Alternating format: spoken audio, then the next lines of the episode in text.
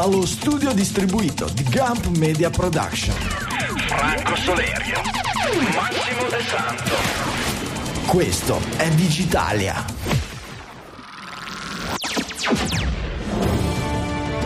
Settimana del 2 maggio 2022, la finanza creativa secondo Spotify, cosa è successo alle sale giochi LAN e poi colonialismo digitale, smart city, macchine del caffè, queste e molte altre scalette per, per la notizia, un'ora e mezza dedicata alla notizia, quella digitale, all'italiana.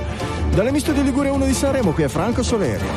Dallo studio di Milano Isola Michele Di Maio. E dallo studio di Milano Centro Francesco Facconi. Buongiorno cari, bentornati a tutti. Bentornati. No, bentornato a te Franco, Eh, infatti sì. manchi una settimana e già ti impappini sulla sigla. Mi Come- impappi- che- qui si spacca Chi ha tutto. Si spacca Cos'è che ha tutto, detto non che non mi sono spacca. accorto? Non funziona mai Spacchiamo, niente. spacchiamo. Non funziona mai niente, non funziona mai niente, è un casino. Beh, Tanto ha detto, ha twittato il tuo amico Elon, ancora prima di, di twittare i, i testicoli della tigre che hai citato, ha twittato un, eh, non so come si chiama, un doppio ideogramma eh, che si chiama, ehm, che, che significa wabi sabi. Wabi sabi è quella Che vuol fil- dire Digitalia va in diretta. più o meno, perché wabi sabi è la, la contentezza delle cose non perfette, di accontentarsi, anzi, Ed è questa la di gioia delle acconte- puntate in mia conduzione, neanche di- diciamolo. neanche di accontentarsi, ma è di compiacersi della, della- della imperfezione delle cose.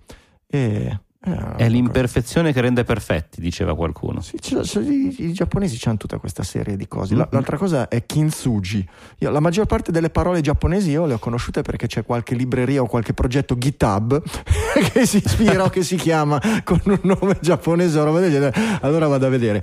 Kintsugi Pensa- è ancora più digitalia Kintsugi, è un po' come il nostro Mm. studio di registrazione. È quando si rompono le cose di porcellana, tipo le tazze, quelle sottili, sottili, e loro non le buttano via, ma le aggiustano, no, no, no. le aggiustano con l'oro.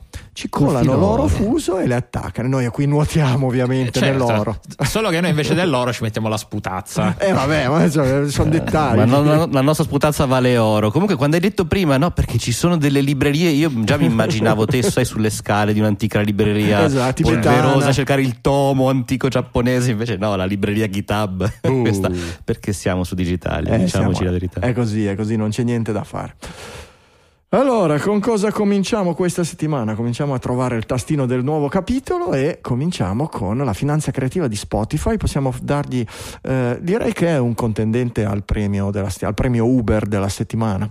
Spotify Sì, ha fatto sparire nel nulla la promessa del fondo. Eh, Vi ricordate qualche un bel po' di mesi fa aveva promesso un fondo eh, Green Room Creator Fund. però per- allora noi diciamolo perché ci segue in video e vede le nostre bellissime città digitali pixelate. In realtà, noi abbiamo lo sfondo verde e lo sfondo verde sparisce quando poi ci mettiamo sopra le immagini. E, anche- e in effetti, una stanza Allo verde nella quale ti danno modo- dei soldi, non ti viene il dubbio che Ah, sia ecco, ok, era, hanno- lì? Uff, sparita in magia. Eh, Fondamentalmente avevano annunciato un mucchio di milioni dedicati a eh, finanziare, aiutare podcaster nuovi emergenti oppure remunerare gente e cosa e praticamente a un certo punto la settimana scorsa è sparito nel nulla, hanno detto che non se ne fa niente, ci dispiace eccetera.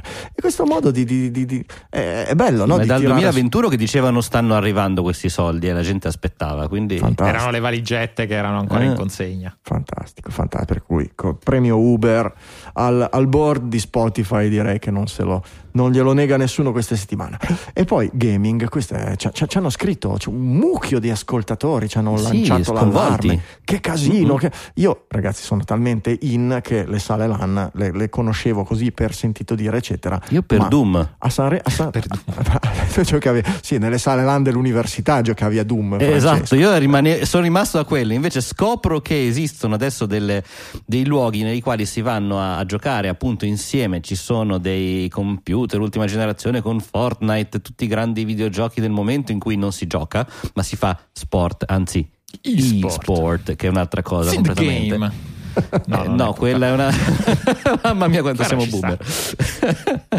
e, e questa cosa, insomma, si vanno in queste sale, si gioca, si conoscono ragazze altre persone. No, quello forse No, ragazze, no. No, no, no. E però si diventa i campioni dei videogiochi del futuro. E questa cosa, però, non è piaciuta a tale Sergio Milesi, giusto? Che ehm, il titolare della società LED SRL che si occupa di amusement, dice ovvero sale slot, videolottery, queste cose qua. E effettivamente ha fatto un esposto alla, all'ente delle dogane.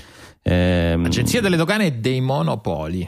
bravissimo, sostenendo che in effetti avere da una parte sale giochi, soprattutto quelle in cui si ottengono soldi, che pagano le tasse, pagano l'omologazione, hanno tutto corretto, e dall'altra parte delle stanze con dei computer attaccati in cui la gente va e gioca e paga per poter prendere in noleggio temporaneamente l'hardware, ecco, ha trovato come non corretto dal, dal suo punto di vista ed è riuscito a far ottenere la, la messa di sigilli a una di queste sale di Bergamo che quindi è stata chiusa e da lì in teoria all'eSport Palace Potenzialmente in realtà però mi sembra di aver capito non soltanto questa, perché Esatto, questa quella è è quella che è diventata stata- famosa grazie ad Instagram perché hanno, insomma, hanno correttamente fatto, pubblicato una storia in cui denunciavano l'accaduto.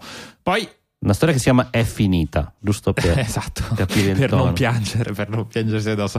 No, però eh, ovviamente la chiusura, essendo eh, adesso non so giuridicamente se si può ehm, prefigurare come un sequestro preventivo, sicuramente però è una misura temporanea, quindi difficilmente eh, la cosa andrà avanti ancora per molto. Eh, bisogna vedere, Secondo bisogna me- vedere i, i vari giudici che, che, che prenderanno- hanno veramente violato che eh. prenderà- Ma non è che hanno violato, il problema è sempre lo stesso.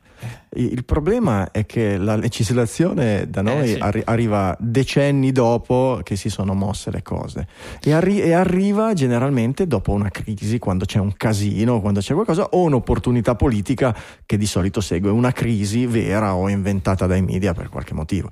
Da noi Mhm. più o meno Ma guarda che non è così. neanche quello, secondo me, perché eh, poteva- oggi è successo per eh, come, come si chiama? Le, le LAN, le LAN room, eh, Mm. se le- comunque le- oggi è successo per le sale LAN, però è una questione, secondo me, anche puramente legale, perché qui c'è legale, una persona che ha deciso, no, nel senso che qui c'è una persona che ha fatto un esposto a un'agenzia e questa agenzia ha deciso di chiudere un settore dell'economia. Sì. Oggi, un settore, oggi stiamo parlando di un settore Sì. piccolo, non immagino non per Eh beh, come pi- risposta piccolo, grande non importa. Il problema è che non ha Esatto, chiuso esatto, una sala, ma ha chiuso punto. tutte quelle Esatto. d'Italia e ha esatto, vuol dire che c'è il pot- che una persona oggi ha il potere di fare questo secondo la legislazione italiana. Beh, e allora, quando si tratta di eh, preventivo, ecco, è ancora È più vero, è vero, è vero. eh, è Ma ancora è- peggiore. Torniamo, al, al discorso, torniamo o- al discorso della responsabilità. Cioè, eh, è, è legislativo nel senso che di- il problema è di tipo di ordinamento delle procedure di queste cose. Il, ehm, Sì, sì. in, in altri paesi le, le- le burocrazie funzionano al contrario che da noi. no? Da noi devono trovare il problema e punire il cittadino, punire il lavoratore e chiudere. Nel- nel- nel- in molti altri paesi la burocrazia è "Ve- cerco di aiutarti a fare in modo. Ops, abbiamo trovato che fate una cosa che non è tanto prevista dalla legge. Allora, tanto voi avete lavorato negli ultimi sei mesi. Io vengo, ravviso che alla fine dei conti qui non state spacciando cocaina, non state facendo, non state mettendo in pericolo la gente. Ho indagato, perché invece di arrivare a chiudere, indago magari qualche giorno, faccio entrare un agente in borghese e vedo che non, non- non facciate del poker, no, del, del- del- del gioco d'azzardo che è esplicitamente vietato. Nel momento in cui verifico che, a mio avviso, non c'è un errore drammatico, vi dico, ragazzi, guardate, dobbiamo trovare il modo di farvi lavorare, perché voi lavorate e pagate le tasse. Allora facciamo una richiesta alla Corte Suprema, facciamo un'interrogazione al Parlamento, facciamo una cosa e cerchiamo di mettere in modo, in moto gli organismi in modo da capire se riusciamo a farvi rientrare in una legge precedente o se dobbiamo fare una legge nuova. Ecco, questo succede in un paese civile. Invece da noi, dove non c'è nessuna responsabilità, arriva uno e dice, oddio, boh, qui no, non ce n'è, sono fuori dalla legge, se sono fuori dalla legge sono dei fuorilegge, quindi bam, tutti chiusi e vi va bene che non vi mettiamo in galera. E poi tra sei mesi, un anno, vediamo se vi, se- se vi facciamo riaprire. E questo che è il problema. E, e il problema è di ordine, eh, di ordine, di responsabilità. Cioè, se quello che ha chiuso tutto fosse responsabile dei marcati guadagni di tutte le sale LAN che ha chiuso, per tutto il tempo che restano chiuse, nel momento in cui un Ah giudice dicesse eh no, perché una sala LAN alla fine dei conti non è niente di diverso di un internet caffè. Gli internet caffè rientrano dentro queste leggi, come gli internet caffè ti affittano un computer con Internet Explorer, loro ti affittano un computer con EVE Online oppure con eh, Call of Duty. Cambia solo il software alla fine dei citato conti. Internet Explorer pensavo arrivasse su un videogioco altrettanto vecchio. No, però. ma, eh, beh, Chiaro, per- il concetto per- è esattamente quello. E, e quindi no, no, hai la responsabilità, te ne guardi bene prima di chiudere un settore. eh, eh, perché dici, se poi Eh, mi però dicono. Franco, secondo me io. invece il problema è che una persona non dovrebbe proprio avere questo genere di responsabilità. E invece e dovrebbe soprattutto averla nel, mo- nel momento in Eh, cui. no, perché, perché... non dovresti averne lo- proprio l'opportunità di fare Aspetta, una cosa del qualcuno genere. deve avere- Definiscimi persona, No, stiamo parlando qua ecco. della persona che ha fatto l'esposto o del della giudice? persona no, che la- ha fatto l'espo, la persona, che ha fatto l'esposto non ha chiuso niente. La persona, Esatto. persona che ha fatto l'esposto ha esercitato un suo diritto. Ha detto, Bravissimo. ha de- Ok. ha detto, io pago le tasse, sono controllato, ho dei doveri, quelli lì fanno una roba simile a me e non devono farla. Secondo me è sbagliato, ma indagate, non ha detto chiudeteli. E poi un'autorità che sia di polizia o giudiziaria, in questo Ok, caso un corretto, ufficio delle corretto. dogane.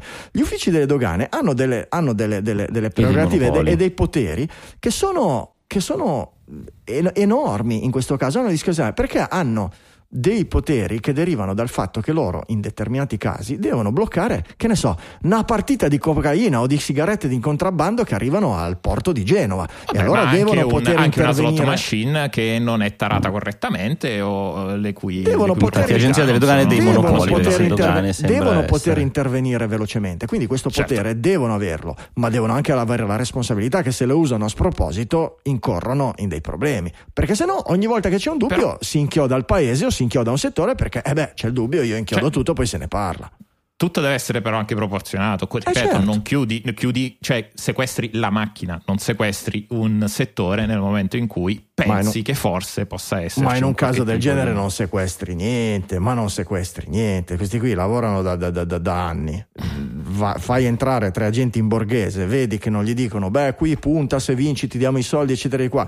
Non ci sono dei reati, eccetera. C'è semplicemente un'attività che non si capisce dentro a quale quadro normativo debba rientrare. Se le tasse le pagano, alla fine dell'anno pagano la loro IVA, le loro IRPEF e tutti i cacchi, i contributi dei dipendenti, eccetera. Cioè, è ovvio che non sono l'anonima sequestri. Falli lavorare e cerca di capire con lo Stato, con gli organi e che cosa, dentro a quali leggi devono rientrare. Punto. E dopodiché dici, entra ma di poco dentro a questa cosa, segnaliamo al legislatore che bisognerà in qualche modo cercare di...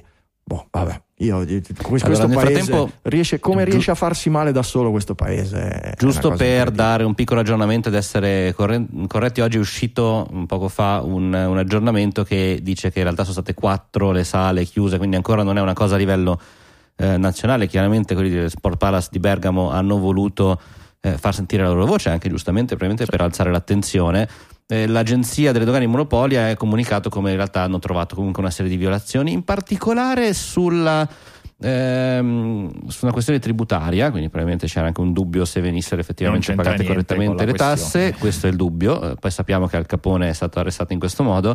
E dall'altra parte è una questione legata alla licenza dei videogiochi, per cui per riuscire a farli funzionare probabilmente c'era stato bisogno di riuscire a li- modificarli liberandoli di Eh, questi, sono altri, questi sono altri discorsi. Ci però. informeremo, Certo. staremo Eh, attenti certo. perché è proprio un aggiornamento di pochissimo fa, quindi Sì, è, ve- è vero, eh, bisogna stare anche prudenti perché poi senti la campagna web che, che- che arriva da una campana, poi magari scopri che effettivamente c'erano, magari hanno, hanno- hanno fatto ben di peggio, o c'erano dei problemi. Vediamo, no? A un certo punto è uscita la notizia, ah, metteranno i sigilli anche ai computer dentro gli Apple Store perché la gente va a provare il MacBook Pro e ci si installa i giochi e ci gioca e quindi quello è come un- Tra una sala LAN. vi- ne abbiamo lette Vi di dico tutte. una Vediamo. cosa, io una volta sono andato a casa di Franco e ho fatto un No, videogioco sul suo non computer. non di-. Al- e poi gli ho offerto un caffè per ringraziarlo, quindi l'ho pagato. Sigillategli il computer. Siccome ero in costume da bagno, ma hai visto anche le tette, per cui sì, sì, sì, ci, ci sta anche mercimonio Aia, aia, e aia. prostituzione e robe del genere, eh, se proprio vogliamo guardare bene. eh. Vabbè. Va bene. Colonialismo digitale. Contatti prima, ragazzi. Digitalia FM su Twitter, se ci volete seguire, siamo lì. C'è il bocchettone delle notizie, più interessante ancora. Digitalia underscore BC, dove passano tutte, tutte le notizie che prendiamo in considerazione per preparare la puntata eh, della settimana. Eh, Doc Franco, Mickey Six MD Sol sono i nostri personali. Se volete seguire lì, ma il posto più figo, il posto figo è il nostro Slack. Digitalia.fm slash Slack, vi iscrivete, entrate lì dentro, chat multicanale, notizie, articoli, gingilli modelli, eh, auto, aiuto, makers, ce n'è veramente mercatino, non si capisce niente. Il mercatino, non dirlo che c'è il mercatino che ci arrestano tutti, Michele, lascia, lascia stare, eh? lascia stare. Vabbè, insomma, siamo da quelle parti lì. Però adesso mi spieghi, Michele, che cos'è questa storia del colonialismo digitale, perché ci hai messo un articolo che insomma, da, da, da, grattarsi un po' la testa. Da, che punto di vista ti gratti la Dal testa? punto di vista del, del, del, del eh beh, lo, lo, capiremo, del potere Vabbè, di queste multinazionali. È Vabbè. una parte 1 di N. È una parte 1 di, di N di questo sito tedesco che si chiama netzpolitik.org, che così a, a, sfogliarlo un po' mi sembra una specie di valigia blu, credo tedesco, perché poi è l'unico articolo e contenuto in inglese che c'è, eh, che eh, racconta della, della storia di Meta, di Facebook in India e in particolare partendo da questo deal eh, che è stato fatto con il signor Mukesh Ambani, che per chi chi, è, per chi conosce un po' i ricchi, i ricchi, indiani è tipo uno degli è l'uomo, probabilmente l'uomo più ricco dell'India o qualcosa del genere, quindi una persona, una persona non da poco che ehm, è proprietario di un'azienda che si chiama Reliance Industries, che in realtà è un mega conglomerato. Immaginatevi, non so, un Samsung. Um, sì, Samsung sicuramente, come dire, non così importante come Samsung per la Corea, però sicuramente un'azienda immensa che ha Beh, branch in ogni tipo di settore, dalle no, non, è, non è così rilevante a livello internazionale, è rilevante a livello locale in India. No, però parlando, parlando di punti certo. di PIL, ah, sì, okay, Samsung okay, fa tipo okay. il 15% del PIL della Corea, ecco, non stiamo parlando di quella dimensione, però sicuramente di un'azienda gigantesca, appunto una delle più aziende più grandi del, dell'India. E quindi si, na, na, si, parte da questo deal che è stato fatto tra Meta e questa azienda, in particolare per, eh, c'è chi, eh, in particolare un investimento da parte di Meta in una delle branch di questa, insomma, di questa azienda eh, e si parla di, la, della possibilità possibilità per Facebook, per Meta, di creare quello che è un po' l'equivalente di, di WeChat, ma per, per, l'India, quindi un'applicazione totale, quelle di un tipo di applicazione che tu apri il cellulare, apri soltanto questo sul tuo smartphone e puoi contattare le persone. Mm. Fare, Lo chiamavano il sistema pagamenti. operativo della Cina a un certo punto. Esatto, WeChat. esatto. Qualcosa, l'idea prob- probabilmente potrebbe essere creare qualcosa del genere. Ma quali sono ovviamente gli effetti? L'articolo si eh, dipana andando ad elencare quello che è uno dei eh, problemi che si possono creare per uno dei settori più, eh, uh-huh. più importanti per l'India, che è quello della, dell'agricoltura. Parliamo di letteralmente da una parte di centinaia di milioni di persone che fanno questo lavoro ogni mattina in India, dall'altra poi parliamo di altre centinaia di milioni di persone che eh, vivono con i frutti di questo lavoro, uh, mangiando, mangiando, la frutta e la verdura consumata. Qual è il ruolo di Meta all'interno dell'agricoltura, dell'agricoltura indiana? Ecco, è che gra- tramite questa applicazione eh, vengono dati dei consigli a questi agricoltori sul quando seminare, eh, quando, quando, raccogliere, eh, che tipo di, di, serbanti utilizzare, che tipo di... Ehm, e non solo vengono di... dati, vengono anche raccolti i dati. Esatto, certo. e viceversa, quando c'è Meta o quasi tutte le aziende della Silicon Valley di mezzo, viceversa c'è un feedback di ritorno, di ritorno, di dati. Questo feedback poi di ritorno di dati che verrebbe utilizzato ad esempio per proporre servizi finanziari. Quindi eh sì. da una parte Meta che riuscirebbe a massimizzare il, il proprio ritorno sul, sull'investimento nel finanziamento andando a calcolare quello che è la possibilità di spesa per il mhm. singolo agricoltore quando deve comprare, non lo so, un trattore eh, chiedendo un finanziamento a queste due, a queste due aziende. Sì, Quindi, fondamentalmente... per quello si parla di colonialismo. Fondamentalmente lì dentro, dentro a, questa, eh, a queste due o tre app che entrerebbero a far parte o, o, o diventerebbero interoperabili con WhatsApp, c'è un'applicazione che è quella della, della, della, dell'aiuto al contadino, no? Quando seminare, cosa seminare, quali semi sono migliori ad essere cosa. C'è il tracciamento di quando hai seminato, cosa hai seminato, eccetera. E c'è anche la vendita e acquisto. Ti vendo i semi Certo. e ti acquisto i prodotti del, il, il prodotto del tuo lavoro, il tuo, il tuo raccolto. Eh, il fatto di voler lanciare anche questi servizi di finanziamento fa sì che alla fine dei conti il cittadino Tutto rimanga lì. non, non è, non è più neanche colonialismo digitale, è feudalesimo digitale, cioè questi fondamentalmente diventano servi della gleba. Mezzadria quasi. Eh sì, perché insomma, a me- ti vendo i semi, Mm. ti vendo i semi. Ti dico quando devi seminare, cosa seminare, quanto seminare. Ti do i soldi al prezzo che decido io, quindi al tasso di interesse che decido io per comprare da me le sementi. Dopodiché ti compro il raccolto al prezzo che decido io e, e- contemporaneamente in tutti questi rapporti ho non solo la forza del fatto che io sono immensamente più grosso di te, ma che ho i dati tuoi e di tutti i tuoi concorrenti di tutto il paese, per cui sono in grado di gestire il pre- È come, è come- è come Mm. lavorare a un, a gio- giocare a un tavolo da poker dove c'è uno che conosce tutte le carte che hanno in mano tutte le persone. Cioè, è una roba terrificante. È, è- è Esatto. veramente, sono veramente. Inoltre, il primo video che gleba. fai che diventa virale diventa mio. Use prime videi, è un po' sembrerebbe rimanere sul feudalesimo. Il, eh, a me ricorda tanti anni fa sentivo una vocina nella mia testa che mi consigliò un libro di John Perkins, eh, Confessioni di un sicario dell'economia, che era un po' questi, ehm, come si dice, questi eh, eh, personaggi che andavano a conquistare altri paesi per conto dei governi, aiutando apparentemente e poi in realtà mettendoci bene.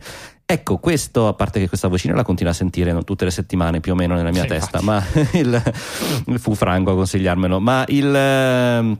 Ecco, in questo senso mi sembra che le, le aziende della Silicon Valley stiano facendo quello che anni fa veniva Beh, caso descritto è di un'azienda della. Silicon Valley, è Meta. Questa casa è una, e fra l'altro questa azienda è un po' che ci tiene all'India, perché se vi ricordate c'era anche l'internet basic, ovvero ti diamo un, un internet, un cellulare pagato da noi con internet gratis che però può far vedere solamente Facebook e Whatsapp. Sì. È stato un grande piedino verso questa direzione. È stato, è stato- sono stati lanciati a calci nel sedere perché c'è stata una reazione molto forte Eh, in sì. India nei confronti di questo. Si sono girati sul mercato africano dove mi dicono che adesso Free Basics o come si chiama è in Africa ha, ha preso molto piede. Però ecco, Scrocco.com. leggevo anche che tutto questo ha poi una, eh, una- un riflesso non solo sull'agricoltura, quindi sugli agricoltori, sul loro mercato, eccetera, ma proprio sul benessere indiano. La, la- la situazione Eh sì. indiana è, è molto, è molto particolare. Eh, L'India è un paese che è vissuta ne- nella miseria più totale e nella insufficienza eh, nella produzione nazionale eh, fino alla- a- all'inizio del 1900, quando le, le- le- le innovazioni di, di- si chiamava Roman, Roman Borlaug, se non ricordo bene, è stato un premio Nobel perché attraverso gli, gli- gli incroci e l'utilizzo, poi criticato per altri, per altri motivi, ma l'utilizzo di, di- di fitofarmaci su, su- su larga scala è riuscito prima in Messico e poi in India di fatto a diventare due paesi che non avevano nessun motivo di non essere autosussistenti, li ha fatti diventare finalmente autosufficienti nella produzione del cibo, in particolare del cereale.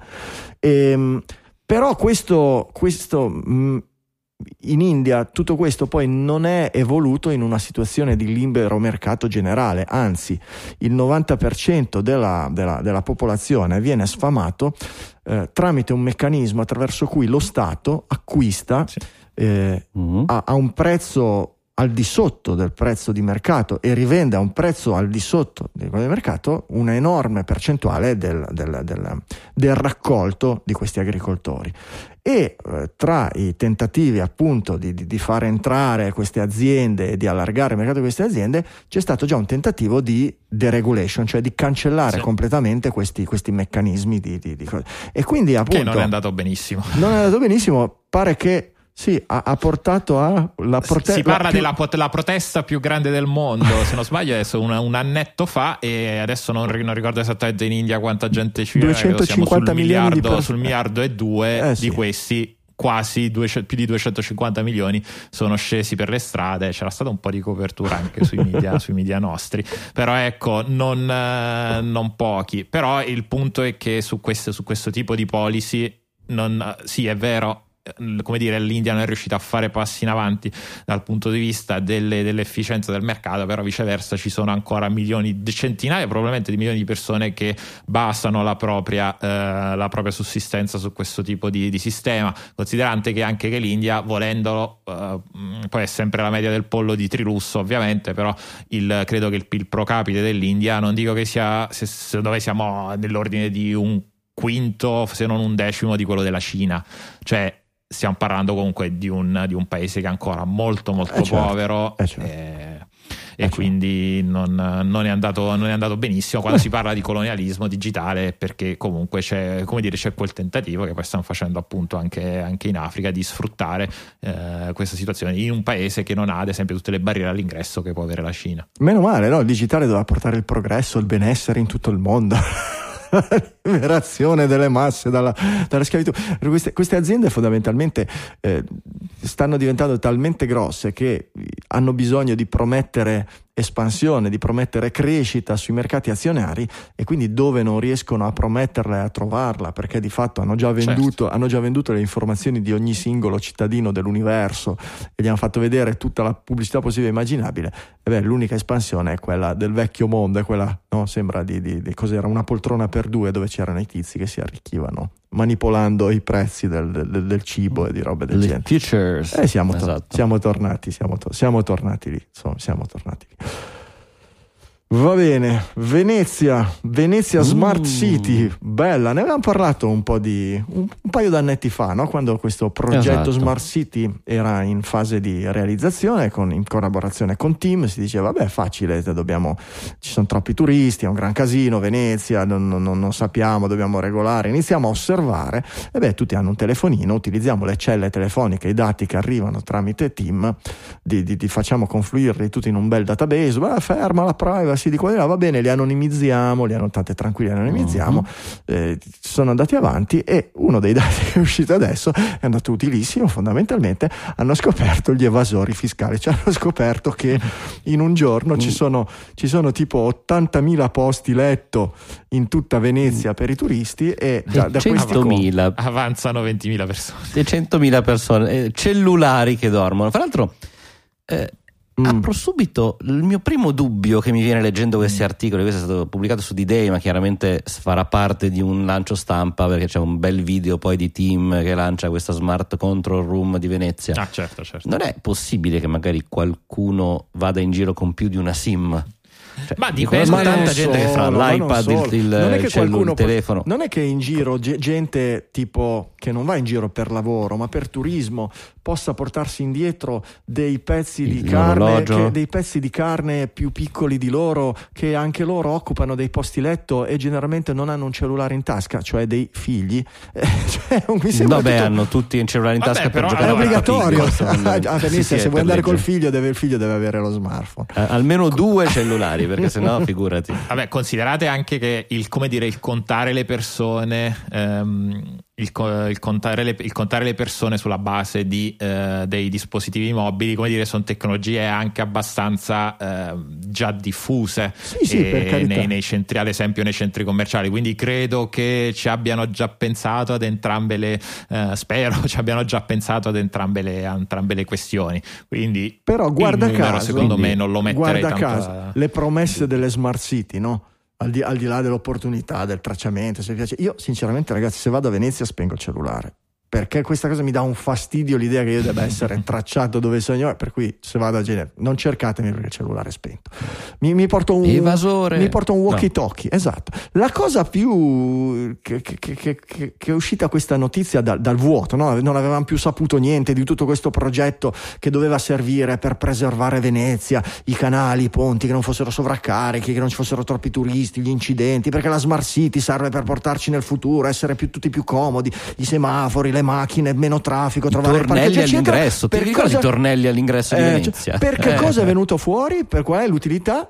La caccia all'evasione fiscale. eh. Quelli che affittano il Capite materasso cosa- del- del- Capite cosa serve esatto. la smart city? A che cosa serve il tracciamento? Perché caccia all'evasione fiscale? Perché servono soldi. D'altra parte, oggi hanno deciso di cancellare l'IVA dalle armi italiane che si possono vendere adesso in tutto il mondo senza l'IVA. Quei soldi lì da qualche parte dovranno anche recuperarli, ragazzi. Abbiate pazienza. Beh, poi a Venezia, caccia, eh, caccia abbastanza, abbastanza anche inefficace perché poi almeno secondo quello che è l'uscita stampa in realtà è- sono tecnologie soltanto per il grande per il numero quindi ti posso contare le 20.000 persone in più non ti posso in teoria Hanno penso scoperto, che hanno scoperto che c'è qualcuno che affitta Es- la esatto, camera hanno senza, scoperto, senza esatto, ma- incredibile che c'è un eh, Questo incredibile breaking news, prima pagina, otto colonne su tutti i quotidiani. quindi Esatto. diciamo che forse eh, cioè, o le cose fa- le fate per Anzi, bene o non in le, una non le città fate. super turistica come Venezia c'è chi affitta la casa in nero pazzesco Sì, Mayor dice ci poi- ricorda che c'è anche Mestre, probabilmente quei 20.000 Esatto. sono tutti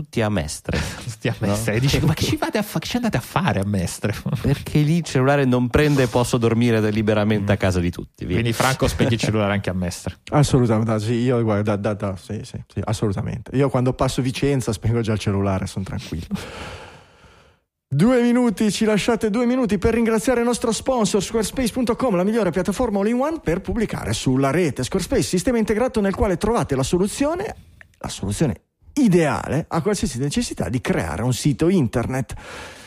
Perché la soluzione ideale? Perché è facile da usare, non dovete no, sbattere la testa, installare plugin, le- tut- le- tutte le funzionalità si aggiungono trascinando dal pannello di controllo alle varie pagine dove volete che appaiano ai vostri visitatori i vari elementi, che siano immagini, gallerie, portfolio, player, audio, video, tutto con un clic del mouse. E poi fully managed, cioè non dovete gestirlo, lo gestisce lo staff di Squarespace, non dovete verificare compatibilità, aggiornamenti, bug, script kiddies, i soliti casini, spammers, niente. Lo staff di Squarespace ve lo tiene pulito, in ordine, funzionante, senza che voi dobbiate fare niente, niente, niente, se non se volete aggiornare i contenuti o metterne dei nuovi. Finito lì.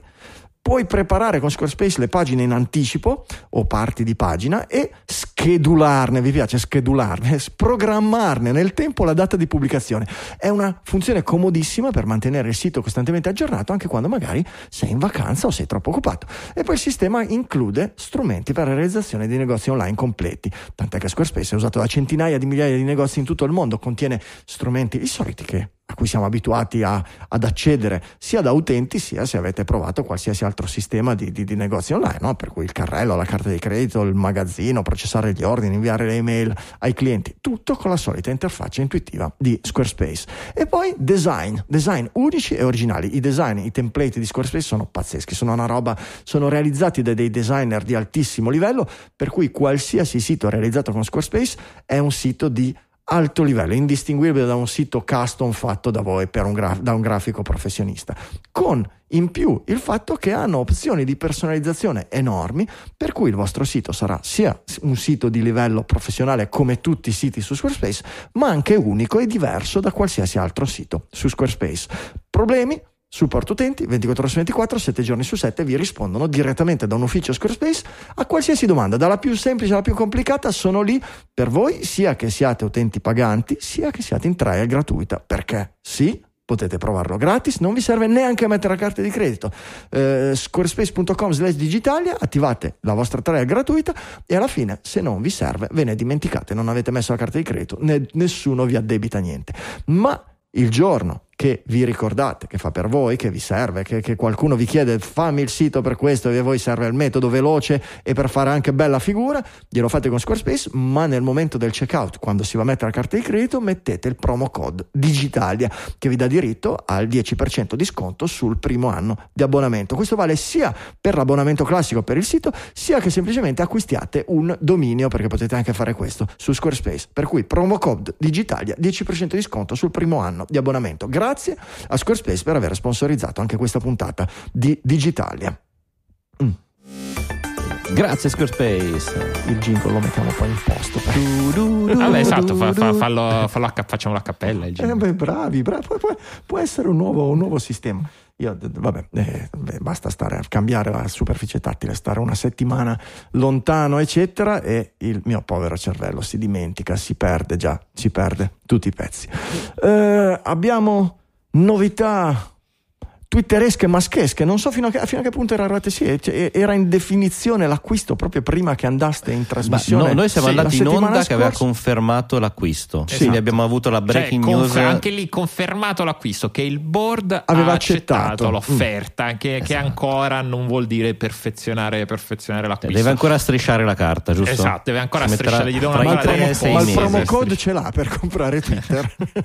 Se usa il promo code digitale il 10% di sconto, anche lì, anche su Twitter.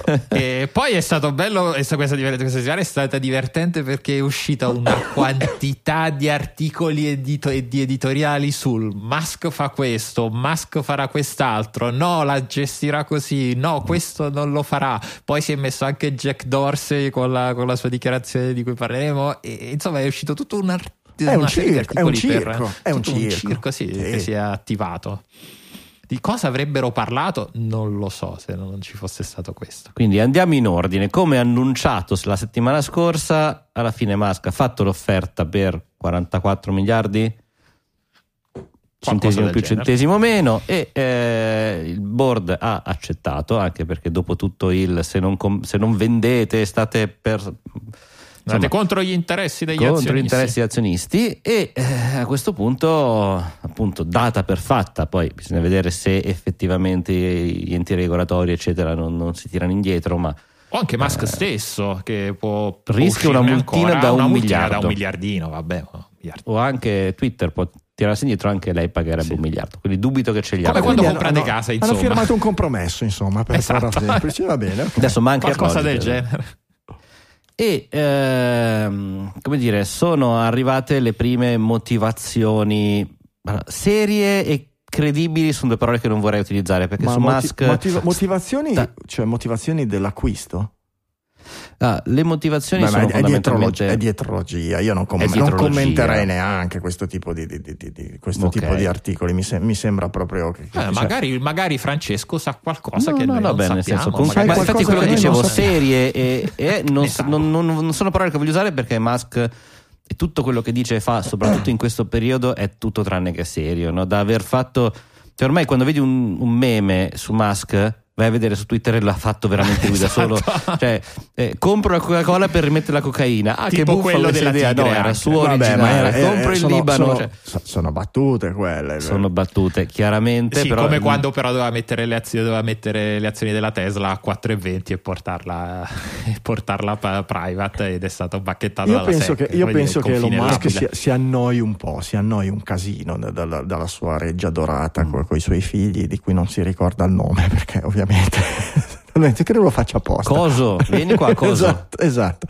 Ehi tu. Ma guarda, io onestamente non, non la vedo neanche come una questione di annoiarsi, la vedo proprio come una questione caratteriale. Ecco, Sì, beh, ma perché devi trollare tutto il mondo scrivendo adesso compro anche la Perché Coca-Cola e per rimetterci la cocaina? Perché è ovvio Perché che sono trollate. perché Perché, puoi, perché non c'hai altro da fare. Esatto, E esatto. perché Twitter è tuo e quindi puoi fare quello che vuoi. Poi sei E anche una questo è delle il persone passaggio più, numero uno. più visionarie del mondo, eh, non voglio, le Eh, due certo. cose convivono, convivono. Eh, però genesi anche e mo- regolatezza, quello sem- sempre stato, sempre stato.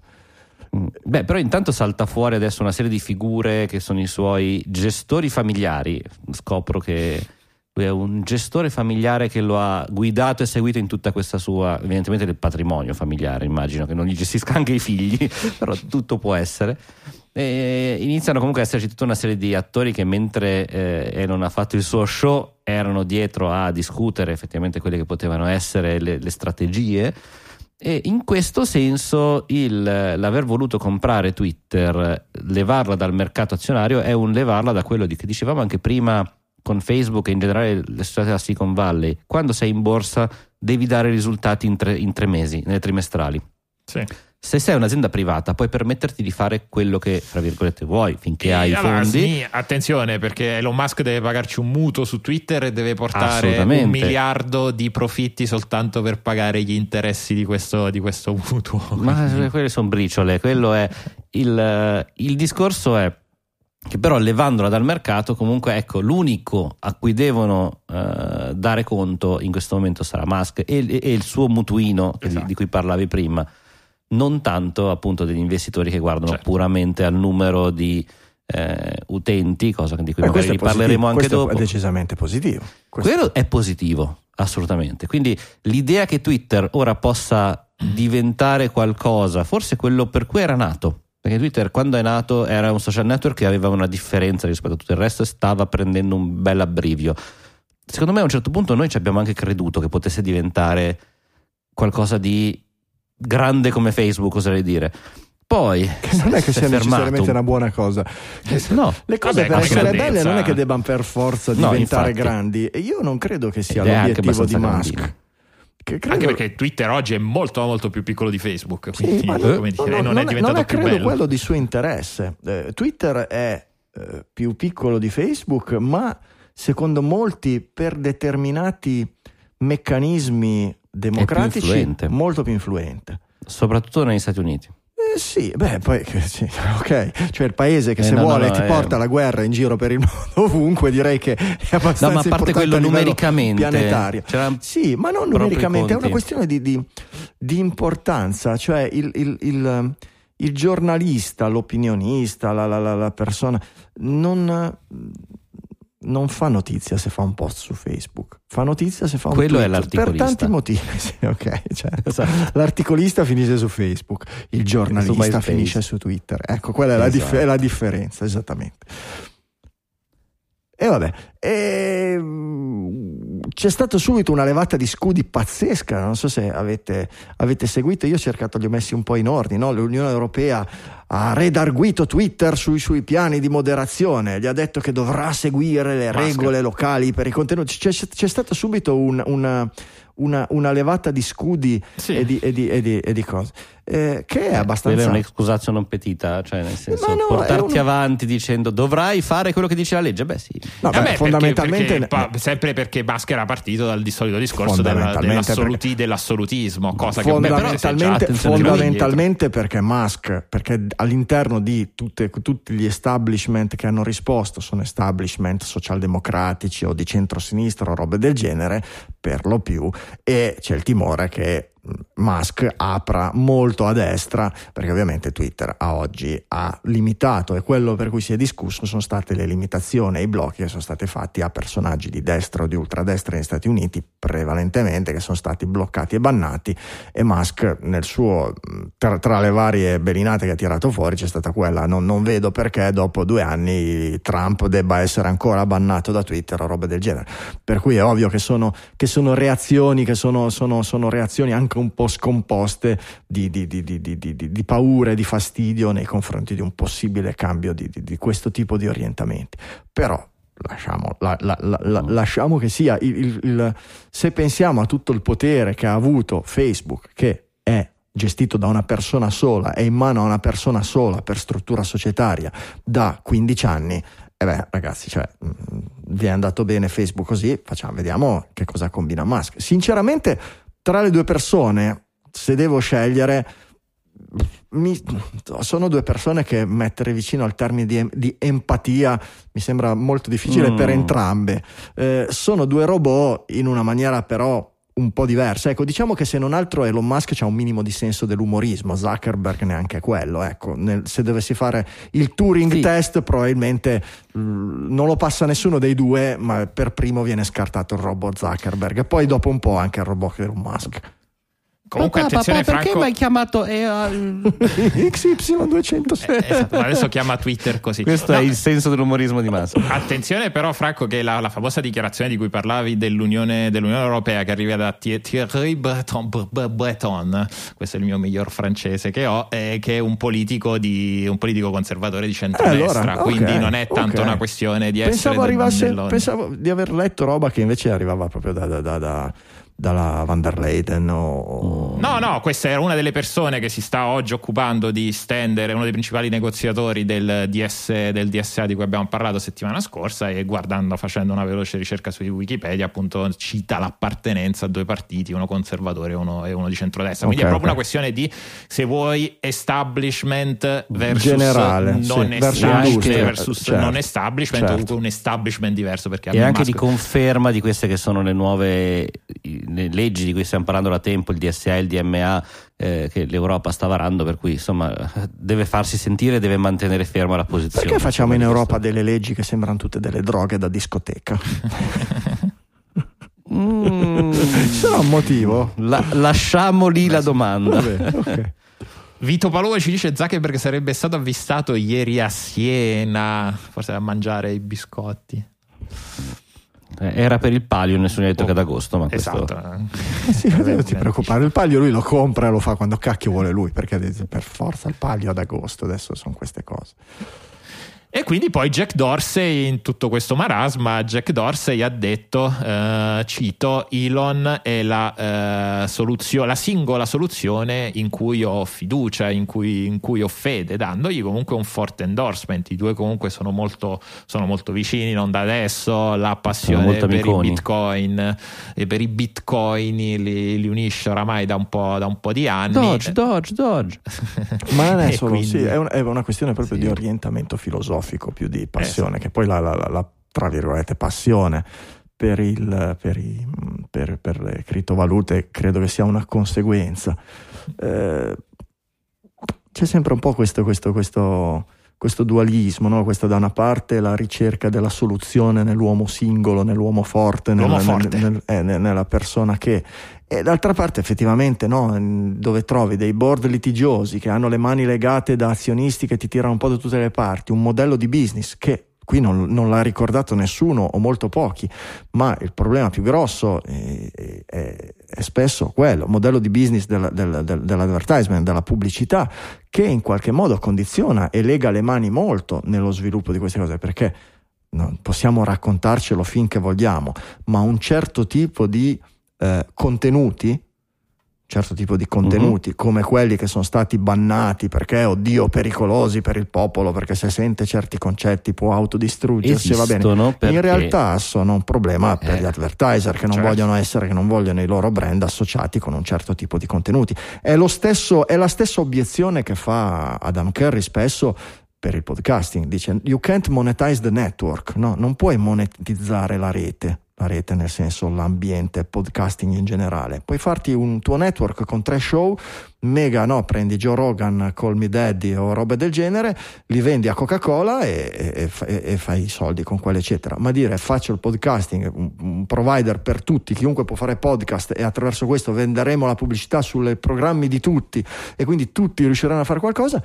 No, non è così, Mm. perché a quel punto lì devi iniziare a censurare, non tanto perché oddio è pericoloso quello che dici, perché quello che dici potrebbe ispirare il prossimo una bomber o roba del genere, ma semplicemente perché puoi costruire dei contenuti che quando li senti i nostri advertiser dicono vabbè l'anno prossimo sai cosa? Andiamo a fare pubblicità da un'altra parte perché ci pre- preferiamo delle, delle cose scriptate, sappiamo già no, se noi sponsorizziamo amici di Maria De Filippi ci danno già il copione prima che inizi il programma, sappiamo benissimo attraverso a fianco a quali contenuti il nostro marchio compare. Eh, Sì, ed è il solito, torniamo al discorso che non puoi creare una piattaforma dove ci siano 2 miliardi, 3 miliardi di persone come Facebook, ma a questo punto neanche qualche centinaio di milioni come, come Twitter. È semplicemente troppo grande da- per essere gestibile e per far uscirne qualcosa di eh, buono per tutti, ecco, e soprattutto ovviamente per l'advertisement. Ecco, rimanendo su Twitter vorrei farvi una domanda per capire.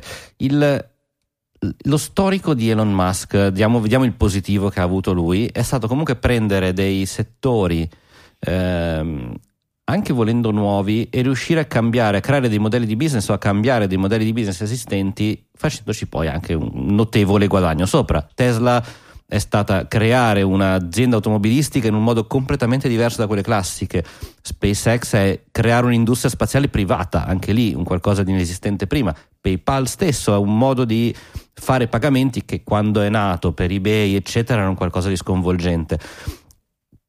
Farà lo stesso su Twitter, o meglio, che cosa potrebbe andare Sì, a fare? atte- atte- Visto che Twitter oc- per occhio- ora occhio a una cosa per quanto riguarda il valore, per quanto riguarda l'espansione, eccetera, che lasciando il capitolo PayPal a parte, dove non, Mhm. non era neanche in prima battuta, non era neanche, ma se guardiamo Certo. le due imprese dove lui era in prima linea, dove lui è stato, le cose eccetera, è stato bravo a intercettare dei settori, Sì. a, a fomentarli in qualche cosa, cosa, settori che poi sono diventati grandi e che lui eh, è riuscito a cavalcare dove sono stati spesi dei capitali immensi in incentivi statali e questo vale sia, sia per lo spazio sia per l'auto elettrica Eh, senza, gli incentivi, senza Però- gli incentivi che sono stati messi in gioco eh, tac, le cose esatto. Tesla sarebbe fallita dopo sei mesi ecco. Ma stavano dicendo che Twitter è influente. è influente Eh, a livello certo, politico, è influente certo. a livello di comunicazione, per cui eh, soprattutto a livello degli Stati Uniti dove, che dove funziona e dove lavora, per cui questa- questo meccanismo non potrebbe essere replicato anche lì ed è proprio lì che voleva arrivare. Cioè, dici, Non ho capito quale- di quale meccanismo parli. cioè chiedere dei soldi allo Stato per rendere Devi riuscire a cambiare da una parte il no. motore, Cioè, no, da una parte Sarebbe- cambiare il motore sarebbe- di funzionamento, non è più l'advertising, che Cioè, non ha mai funzionato su Twitter. Cioè vuoi togliere il motore a scoppio da Twitter e metterci quello elettrico? Anche forse No, però allora, il, allora, il discorso di Carbon cambiare free. il motore di Twitter in realtà non è così lontano dal Carbon n- Twitter è un bel titolo dall'universo. comunque. Mm. Esatto. perché eh, Twitter in realtà ha già fatto partire questo progetto che si chiama progetto Blue Sky che in realtà è esterno a Twitter quindi in realtà eh, in questo momento Twitter ci mette solo, ci mette solo dei soldi e per creare, per chi non lo sa, una rete decentralizzata, quindi in realtà qualcosa che sia, sia simile al Fediverse alla fine, dove ci, ci si può Sì. creare il Che proprio però si Twitter era, già, federato. si era già imballato. Perché il, il, il- No. sì, Blue, Project è stato lanciato Blue da, Sky.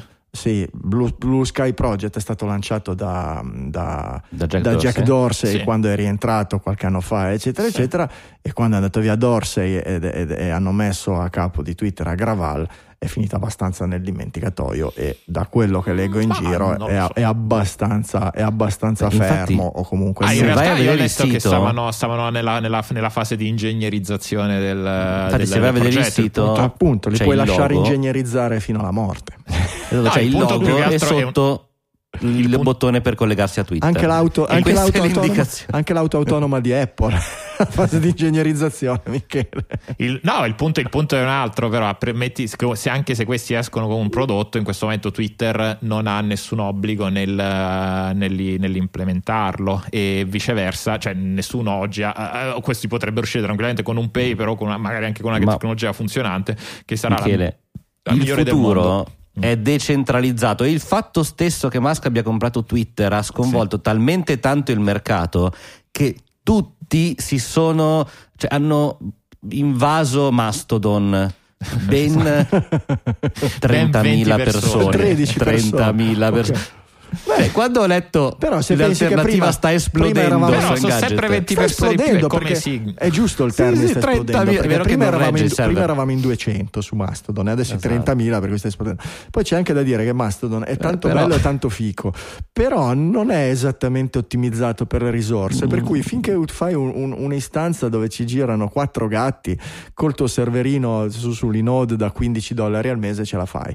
Ma quando quelle persone iniziano a diventare 2000 o 3000 il conto sale di, di- di 15-20 volte e quindi, quindi se tutti e tre ci colleghiamo allo stesso server facciamo un DOS sì, sì, sì, sì, Questo una roba del. No, poi ci sono già Comunque- dei, for- ci sono dei fork, devo dire, Sì, sì, già particolarmente più perforanti, eccetera. Però il concetto di, di Mastodon che sta Comunque scoppiando. l'alternativa open source sta esplodendo, questa mi è piaciuta tantissimo. Oh, Comunque Tutti- apro, apro una parentesi per una cosa che ho scoperto oggi. Non è vero che Musk ha fondato Tesla. Musk No, ha, comprato ha comprato Tesla, Tesla, sì. da, due, da due imprenditori Sì. e l'ha, l'ha fatta crescere si- non ha sicuramente. fatto assolutamente niente, nel- Musk. No, Musk Ci ha prima ha soldi, ci ha comprato- messo i soldi. Sì, Musk sì, è andato a provare la, la Roadster che stavano sviluppando e ha deciso mi compro la Tesla. Ma come la macchina? No, tutta. Ed è cominciata così. Ed è, è- è- Eh, come la battuta su Esatto. Motorola e Google. È no? Comprami un Motorola. Esatto. Ed è successo. Vi avevo messo la notizia la settimana scorsa, forse non l'avevo messa all'ultimo, non l'avevate commentata. Ma l'acquisto di, di- di Tesla da parte di Musk è successo tipo una settimana prima della puntata zero di Digitalia. Sarà un caso? Se No, avessimo l'avevamo messo più che altro l'avevamo 10 commentato. euro quel giorno, oggi ne avremmo eh, circa 180.000 in azioni, in azioni Tesla. Che è cresciuta di qualcosa appunto come tipo 18.000 volte il valore di. Non male. della- della- non Mm. male, non male. Quindi se avessimo messo 10.000 euro sopra, oggi quanto varrebbero? Mangiamoci Non le so mani. contare così tanto. 10.000 per 18.000 sono 180 milioni. Non male, non male. Quasi un bitcoin. Una bella, una bella storia. Vabbè. Che dire. Ehm, rimanendo in ambito Twitter, questa notizia del- dei, dei numeri gonfiati tra il, 2012, e il do- tra il 2019 e il 2021. Fa, fa ridere tanto. mm, Cioè, ehm, cioè, fa ridere, fa sorridere, no? Che, ecco, Twitter ha ammesso che ha accidentalmente, e mi piace la parola accidentalmente, dichiarato numeri un po' più alti, si parla di un 2 milioni di utenti in più. Mm, Fra l'altro ricordiamo che essendo una società quotata in borsa deve dichiarare eh, molte informazioni pubbliche, quindi Tutta la verità, nient'altro vanno- che la verità. Esatto, e hanno scoperto che insomma qualche account doppio veniva considerato come due account e non uno. e, insomma, il numero di utenti era effettivamente gonfiato e salta fuori adesso Sì, effettivamente. ma alla fine questa- dice la differenza tra i numeri non, non- non- non è mai andata oltre i 2 milioni di unità, non vi preoccupate, niente di che, bruscoli. Come, Ci come Mastodon, ci pensa siamo- che Mastodon 2 milioni più 2 milioni meno vuol dire zero, va negativo. No, il Però problema, sì. il- cioè, il pro- eh, eh, questo secondo me è l'ennesima evidenza, non che, non che ce ne fosse bisogno, che Twitter poi ha un problema di account multipli, non che, non che di bot, ma tanto il buon Elon Non ha che di dover che dimostrare di avere qualcosa problema, su quindi. cui fare numeri. Eh, effettivamente- Perché hai comprato Twitter per togliere i bot. Effettivamente una delle, sì, una delle, uno dei propositi era quella authenticate all humans Quindi, l'ha scritto? attenzione, ma authenticate all humans è una roba un po' distopica è un po' una roba tipo eh, all eh, alla, Ecco. fine, alla fine dell'invasione da, da parte dei Siloni si è dec- il Certo. nuovo governo digitale ha deciso di autenticare, autenticare e obliterare il passo Abbiamo appena capito perché non ci piace che Trump, che Trump, sì, buonanotte, che Musk abbia comprato Twitter. Perché ci chiuderà Digitalia BC, il Ah, nostro perché bot certo. che, che- che diffonde le notizie digitaliane in giro per il mondo. Eh, certo. vedi? ma no viene solo Ma marchiato quello è un umano. Noi abbiamo preso vengono un solo marchiati. bambino dell'Angola. vengono solo marchiati ma non i bot gli E umani vedremo questo. Gli umani Ah, ok. Authenticate Ok, ok. all human vuol dire proprio quello, eh, ci metti la stellina. La spunta blu ce la mette qua. Diventa tipo la stella di. Davide, esatto. Occhio che quello è un essere umano. Può essere pericoloso su Twitter, non si sa Esatto. mai cosa potrebbe scrivere. Quell'umano alla stella blu. E cioè, beh, gli esseri umani sono pericolosi. Se c'è una cosa che abbiamo capito in questi ultimi due anni è che non sai mai cosa possono scrivere, che possono succedere dei sommovimenti, che po- possono morire 500 omosessuali in giro per una cosa a seconda di cosa dice un singolo essere umano. A seconda di dove starnutisce possono morire 18 milioni di persone. Se c'è una cosa che abbiamo capito negli ultimi due anni è che gli esseri umani sono tutti pericolosi, vanno tenuti molto, molto, molto controllati. Questo è. Vabbè, ma tanto Musk c'ha pronto degli anche il ultimi due robot. Mm? C'è Quanti il sono robot mai della morti? Tesla che per sostituirci fa. Eh, cioè, Quanti sono mai morti per un bot di Twitter? Eh, So- vedi? sotto un bot. Sotto un bot. Fatta botta. Va bene, dai, ringraziamo i nostri produttori esecutivi.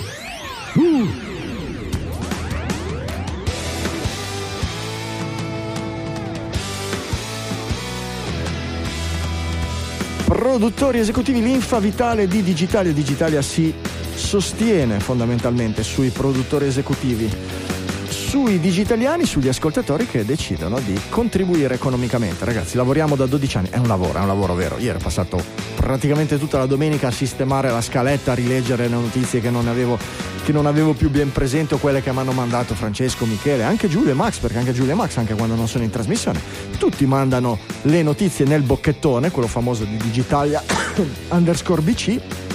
Bisogna leggerle tutte e io devo anche metterle in ordine.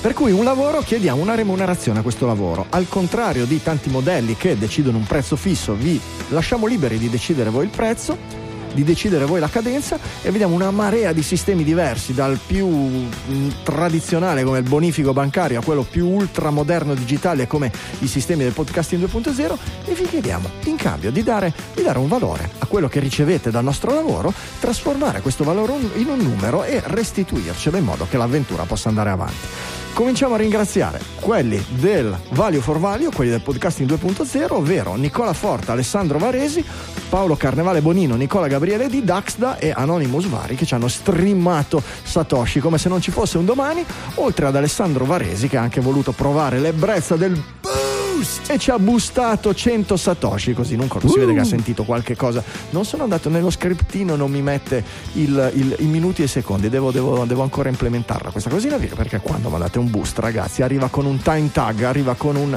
ci dice che puntata stavate ascoltando e in che momento ce l'avete mandato. È anche un sistema per segnalare che un argomento vi piace, che siete d'accordo con qualsiasi delle castronerie che dicono gli speaker di Digitalia. Provateci, dateci una mano e mandateci anche i vostri boost.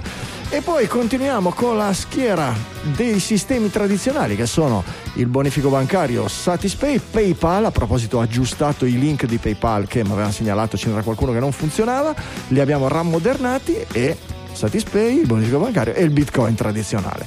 Anche qui un sacco di produttori in realtà sono calati un sacco dalla settimana scorsa. Si vede che la settimana scorsa quelli che hanno fatto la trasmissione non si sono comportati tanto bene. No, però, io ne vedo tantissimi. Eh, no, sono pochi, sono la metà della settimana prima, per cui è, colpa, è tutta colpa vostra. Adesso siete liable per questa, per questa, per questo caduta nel, nel, nel, nel titolo. Eh di fronte al board e agli investitori. Vergognatevi. Ringraziate i Musk compra Digitalia così evitiamo di avere questo problema. Francesco, ci pensi tu a ringraziarmi?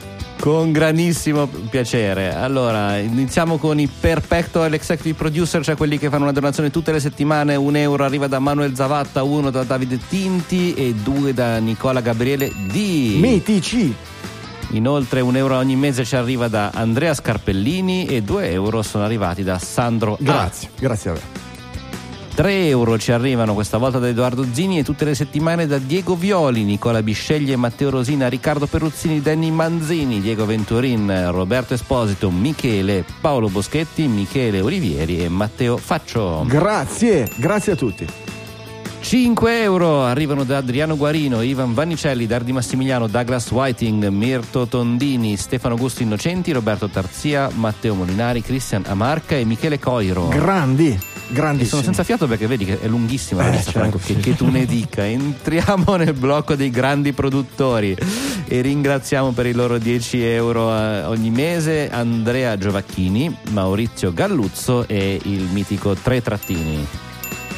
Grandi, grandissimi. Infine, lead executive producer di questa puntata, eh, Michele C, che ci fa una donazione da 13 euro. Mistero misterioso di questo eh, numero, ma andiamo a vedere se ci ha mandato un messaggio che dice per i 13 anni di trasmissione, ecco perché 13 euro. Auguri, inviati in ritardo come tutti gli auguri che si rispettino da un procrastinatore recidivo. Grazie Grande. Michele, grazie Michele. Eh, se mi ha mandato il messaggio in realtà ci sarà anche il cognome perché arriva Ma se scritto Michele C è perché voleva rimanere anonimo, forse. No, Michele C lo scrive Satispay. So. Il, il- il- il messaggio è, arriva da Michele Cosentino ed è firmato grazie, virgola, Michele Cosentino. Per cui noi che non siamo dei robot lo ringraziamo per nome e cognome. Ti Forse. ringraziamo. Parla per te. Franco. Esatto, eh, scusa. Non offendere. Va bene. Podcasti 2.0, Bitcoins, PayPal, Satispay, bonifico, chi più ne ha più ne metta. Andate se non utilizzate un'app con i meccanismi del podcasting 2.0 o se non vi piacciono perché per carità sono novità, sono cose che potrebbero prendere piede, potrebbero non prenderlo. Non tutti hanno piacere a utilizzare criptovalute. Avete tutti i sistemi possibili e immaginabili sul nostro sito Digitali FM. Voi continuate a darci una mano che noi continuiamo a lavorare settimana dopo settimana per il vostro intrattenimento e la vostra informazione.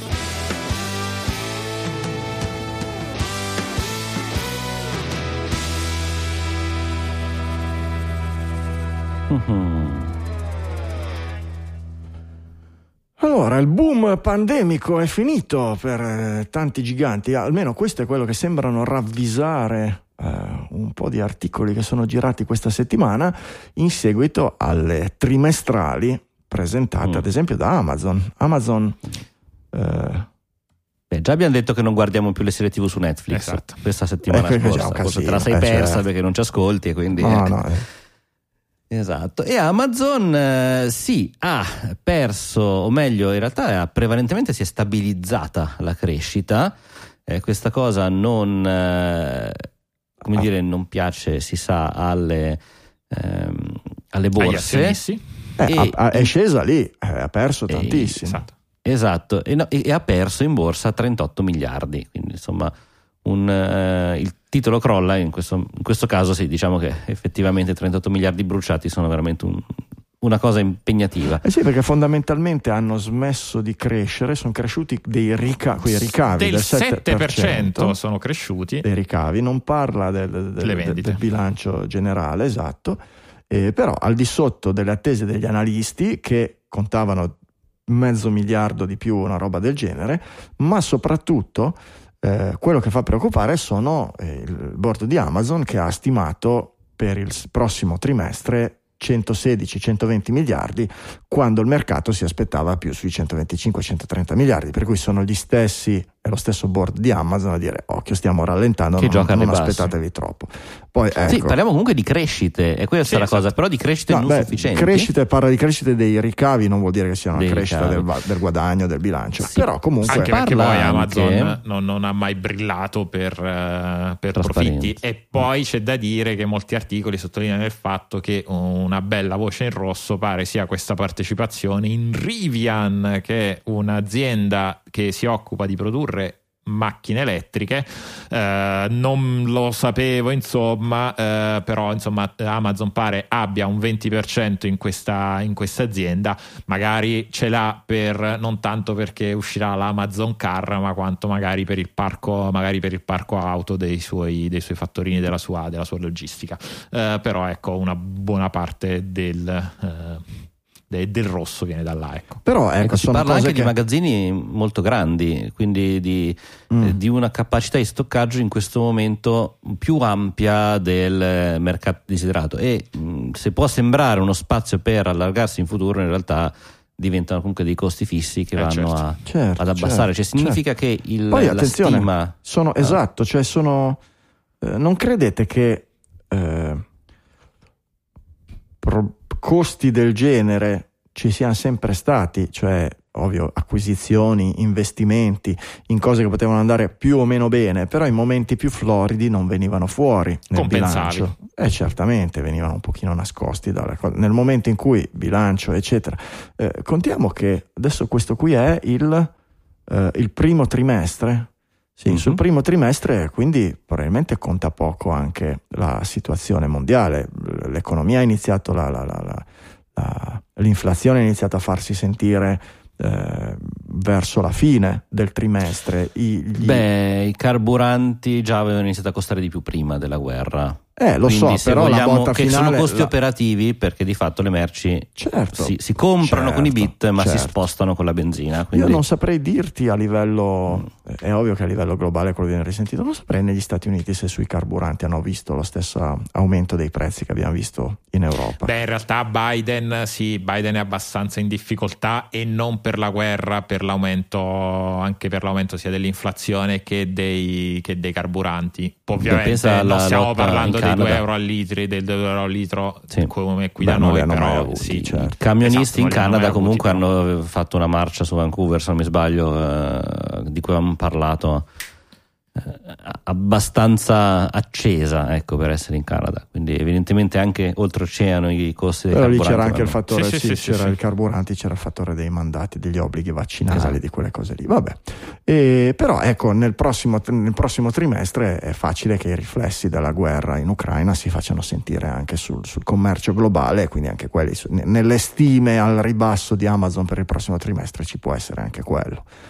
Ci può essere anche Beh, quello. io ho tolto, io ho tolto Prime, ho tolto Prime adesso per la prima volta da quando c'è Amazon in Italia, non ho più Prime. Provo a fare questa esperienza di Una vita primeless. Cioè, Cosa, pagare cosa- cosa ha pesato per ricevere un tua- pacco. sulla- cosa ha pesato sulla tua decisione? Che alla fine non compravi più molto. Sicuramente quello, quello ha pesa- quello ha pesato, eh, però insomma, perché dare quei soldini ad Amazon? Dove, quando- comp- dove compri quello che prima compravi su Cosa? Amazon? Compri retail a Milano? Compri su AliExpress? Compri... Se- onestamente non ti saprei dire, cioè ad esempio libri vado onestamente vado, vado in libreria Eh, Mm. altre, altre cose non, non- non- non ti saprei neanche dire Ah, non leggi più ebook. forse non ho avuto necessità di comprare cose, di comprare cose particolari Eh, però ad esempio qualche giorno fa ho comprato una nuova pompa per, il, per l'irrigazione per il balcone esterno vabbè quella l'ho comprata su, su AliExpress spedita dalla, spedita dalla Spagna Eh, però no, in questo momento non, proprio non ne sento il bisogno Mhm. E quindi ti sei deamazonizzato, aiuto, parola Eh difficilissima. beh, tecnicamente sì, perché tanto poi l'unica altra cosa ovviamente era Prime Video e non eh, per quello poi ci sono altre soluzioni. Istigazione al crimine. Non so di cosa stai parlando. Assolutamente, lo sai benissimo. Eh, L'Unione Europea potrebbe forzare Apple ad aprire il, l'NFC ad altri pagamenti. C'è una polemica grossa sulla, sulla chiusura. Hanno, fondamentalmente hanno dichiarato Apple Pay e le politiche di Apple di chiusura anticompetitive. Eh, però poi i Eh. consumatori, la sicurezza, i pedofili, i terroristi.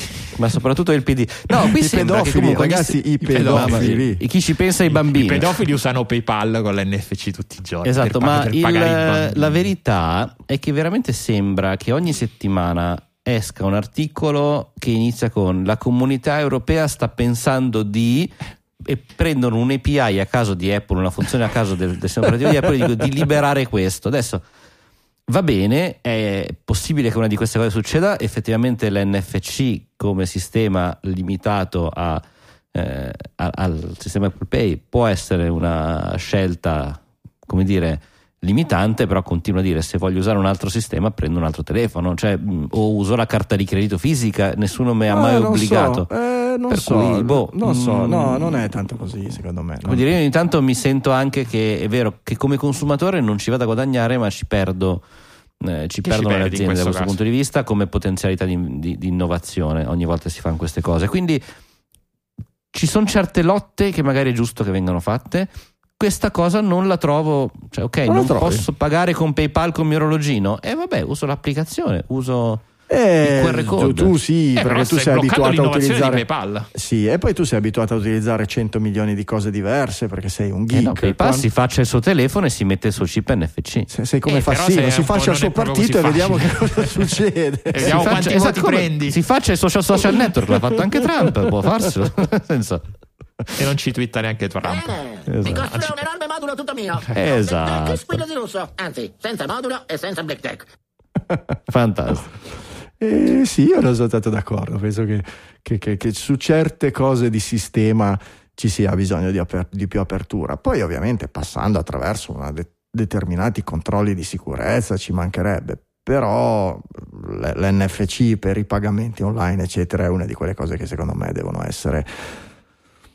Devono essere, non, non- non deve essere, non deve esserci un principio, siccome l'ho inventato io, solo io posso fare tutto quello per tutta la vita di questo dispositivo per i prossimi 18 milioni di secoli. Non, non- Comunque- non- non ha nessun senso e non, e non è, mai, non- non è mai successo, non è mai successo in, in- in- in- in nessun business dove, dove- dove c'era un, un qualche, come dire, un qualcuno che facesse innovazioni o facesse partire un settore o, o favorisse un settore eh, con eh, un settore che poi diventava come dire un, un trasporto, un meccanismo di trasporto per altri tipi di, di- di- di business Mhm. o cose del genere. È come dire, non lo so, eh, siccome Autostrade per l'Italia è proprietario de- de- di tutta la rete autostradale italiana, d'ora in avanti se vuoi viaggiare in autostrada devi utilizzare solo questa marca di automobili perché è quella dove ha investito Autostrade per l'Italia, perché Autostrade per l'Italia compra Fiat e d'ora in avanti se vuoi andare in autostrada usi la Fiat. Se no c'è l'Aurelia, non è mica, cioè tu sei libero di viaggiare, non è che ti impediamo, usi l'Aurelia e se, se vuoi andare Stai in dicendo che. Android è Eh, no. l'Aurelia delle autostrade.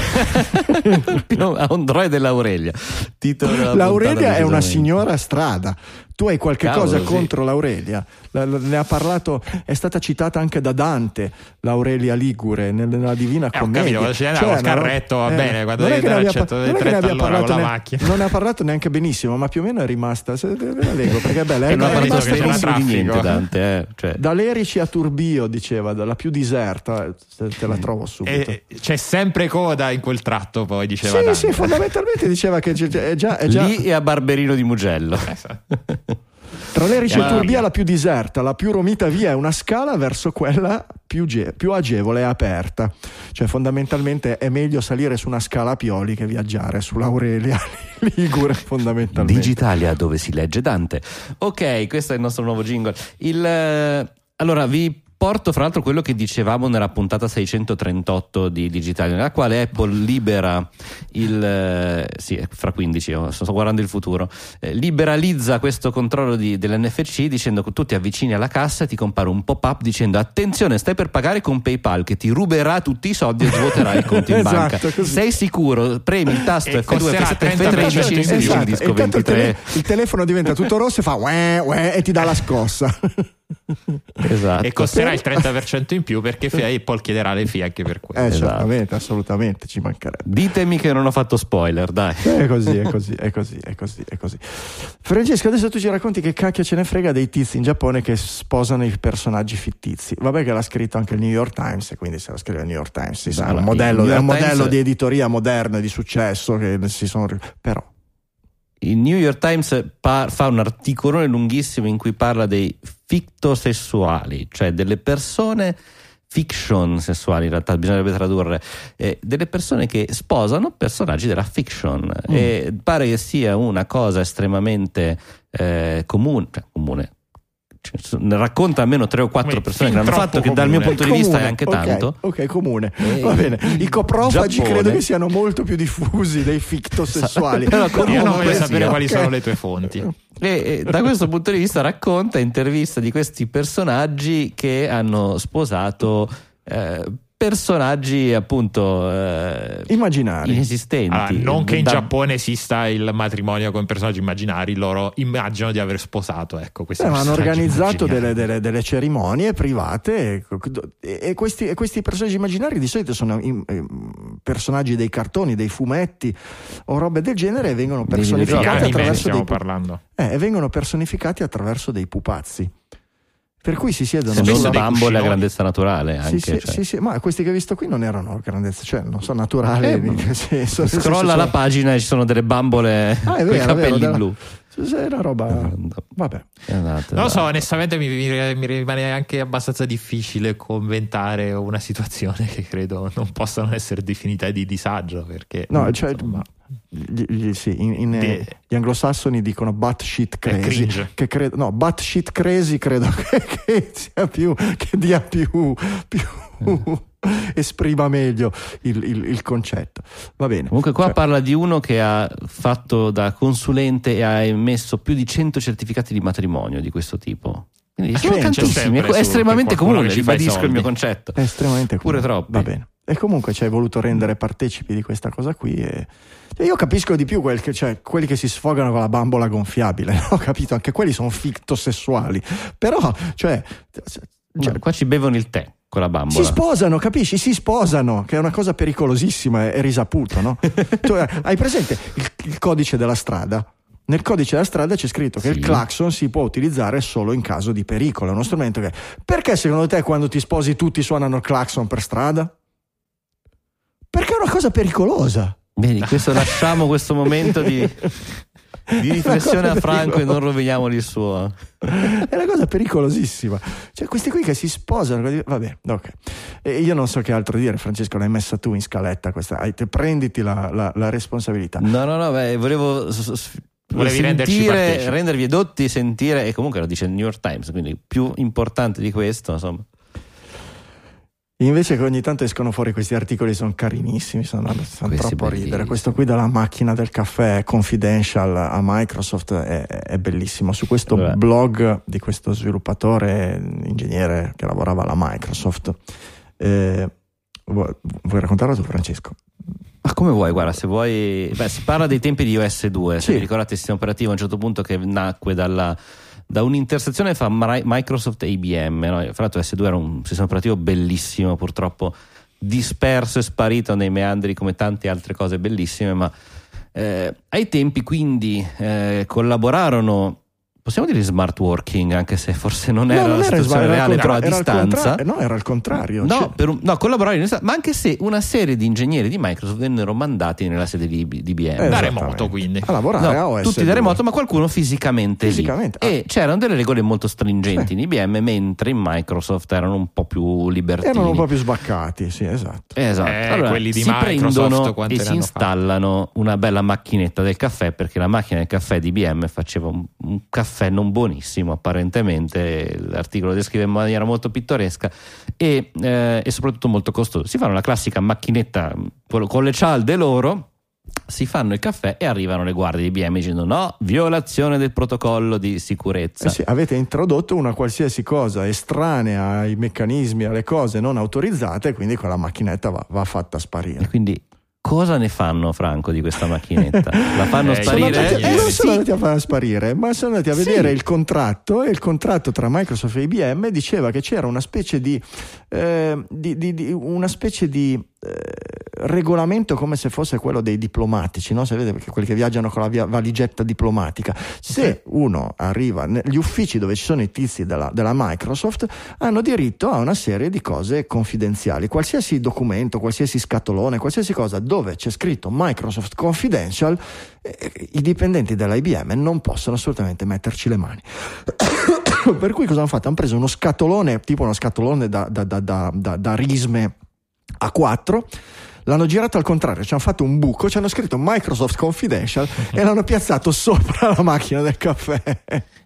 E questa è una soluzione da ingegnere. È Perfetto. eh, certamente, eh, certamente, ma è, be- è bellissimo. Ai tempi, ai tempi il- oggi ci viene difficile immaginare questo, questo rapporto perché vediamo Microsoft come un'entità super ingessata, eccetera, ma ai tempi era il contrario. IBM era quella super ingessata, l'azienda oramai mega strutturata, con sedi in tutto il mondo, che cosa.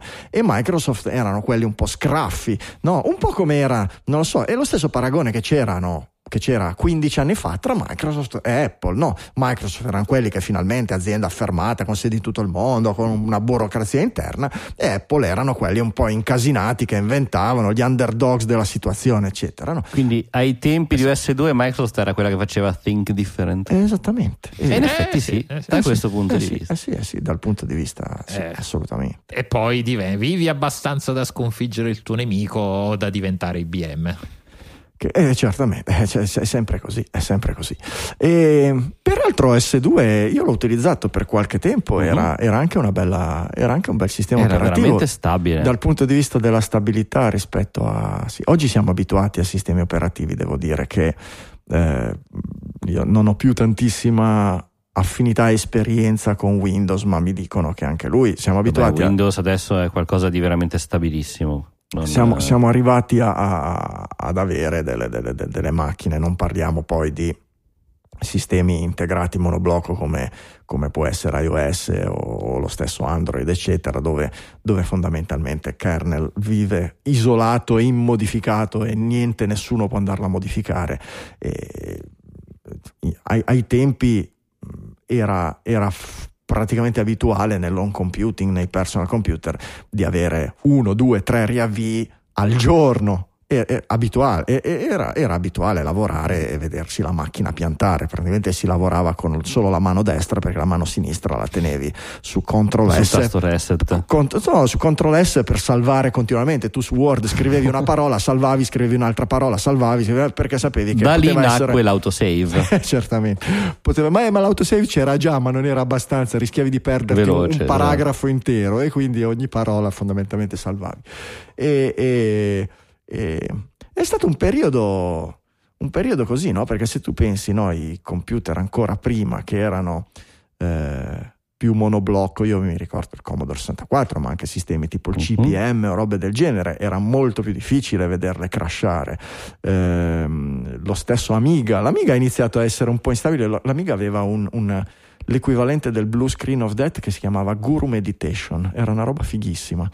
E- e- Però tipicamente era quando gli staccavi il floppino mentre caricavi. Cioè c'era una motivazione esterna molte No, volte. vabbè, anche Eh, eh, diciamo che le, le applicazioni giravano in memoria non protetta, per cui bastava un'applicazione che per- si perdesse per strada un puntatore o disallocasse una roba eh, Certo. di memoria dove poi andava a scrivere e, e c'era il rischio che scrivesse in una zona di sistema e poi il sistema and- andava in tilt, andava in Guru Meditation o in Blue Screen, eccetera.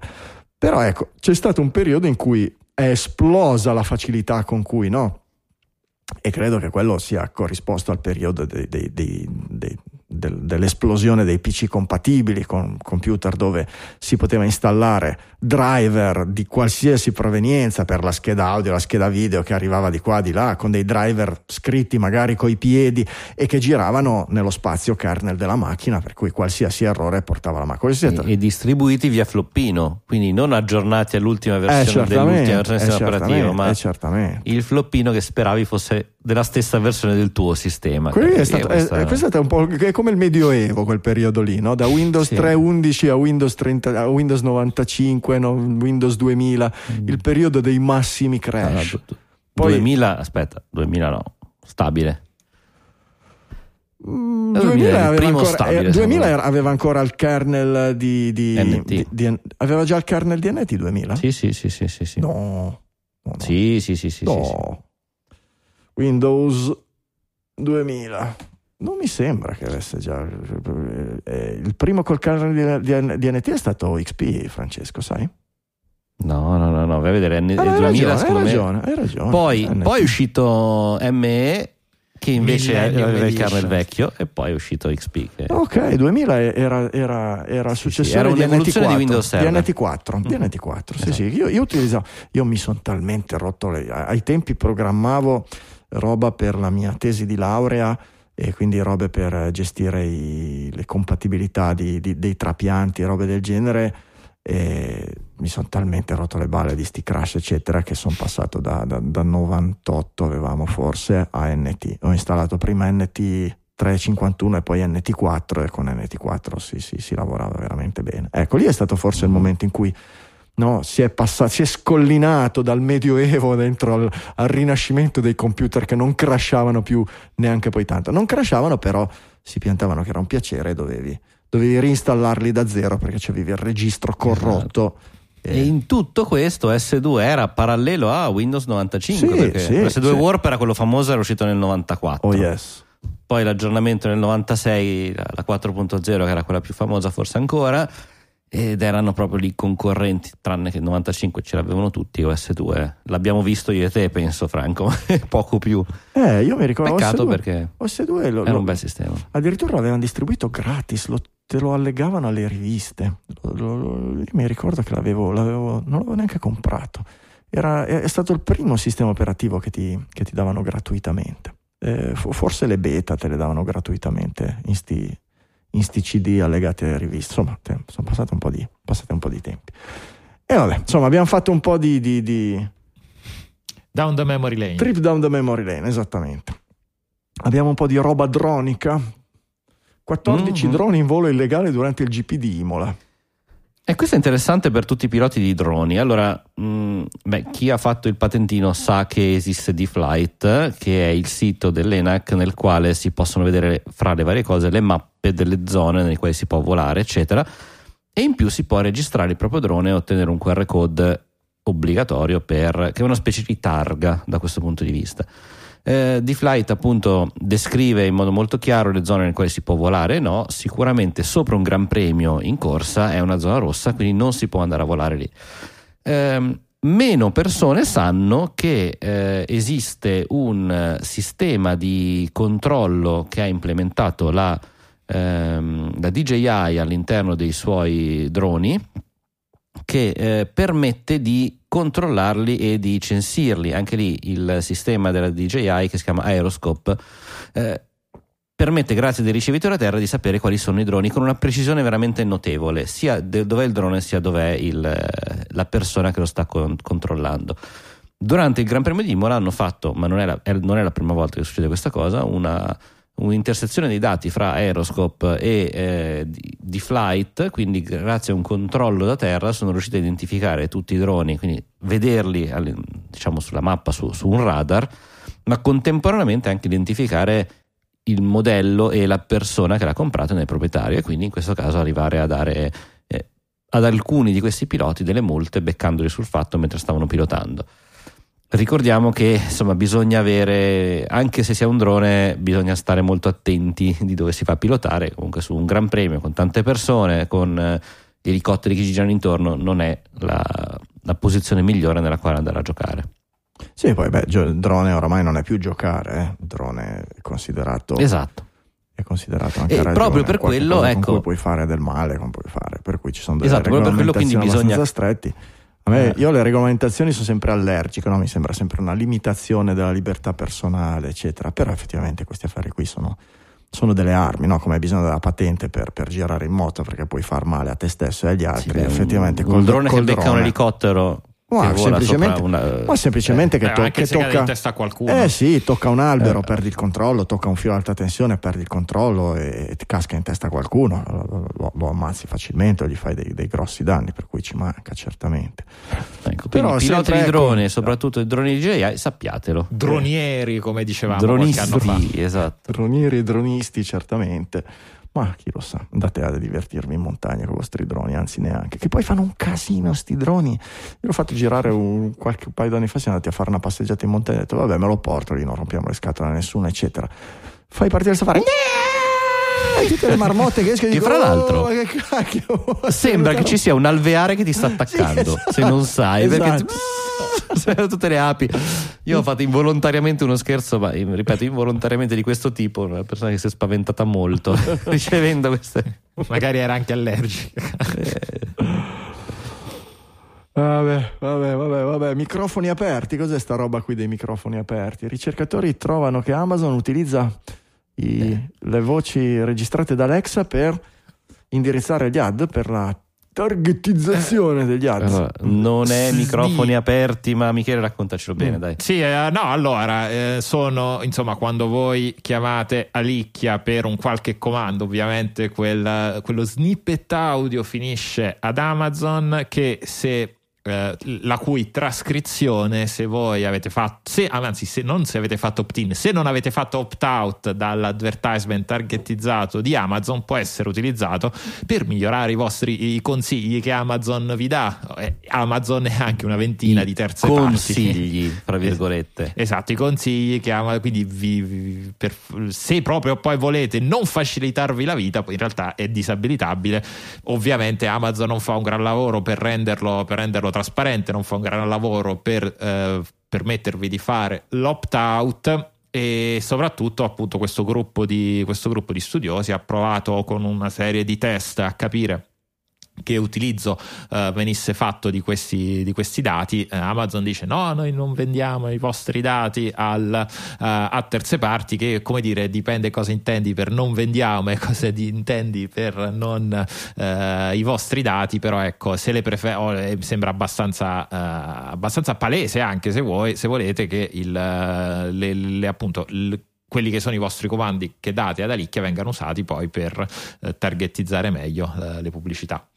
È il motivo per non cui aspetto fatto. che Google sia diversa. È il Eh, motivo per esatto, non mi aspetto che Google sia diverso, questa Mhm. non, è, non è una scusa ovviamente perché se lo vai a chiedere alla persona media che compra oggi un Echo o, un Google Nest, eh, non credo che sia proprio eh, la cosa più palese nella conoscenza L'unico che probabilmente non ti traccia molto è Siri ed è il motivo per cui non capisce un cacchio.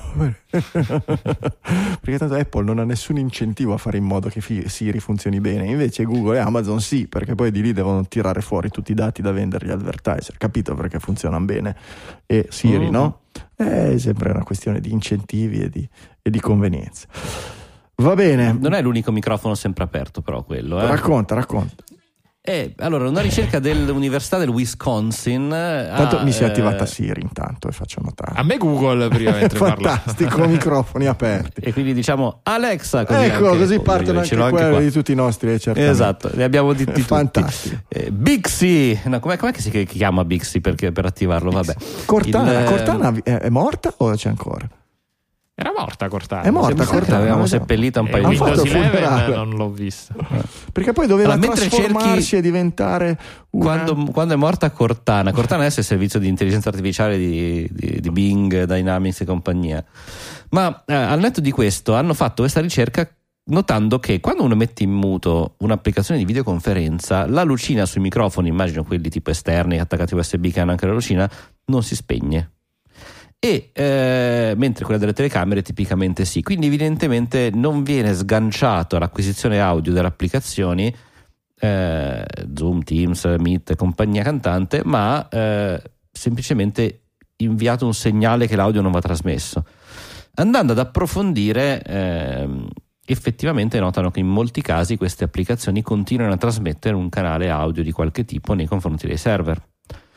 E eh, la domanda che ci si fa a questo punto è come mai c'è questo comportamento diverso fra il, il video che effettivamente viene spenta la telecamera mentre l'audio rimane eh, attivo anche nel momento in cui chiedo di non trasmetterlo e soprattutto a questo punto non trasmettendolo che posso fidarmi che il mio audio non venga ascoltato da nessuno?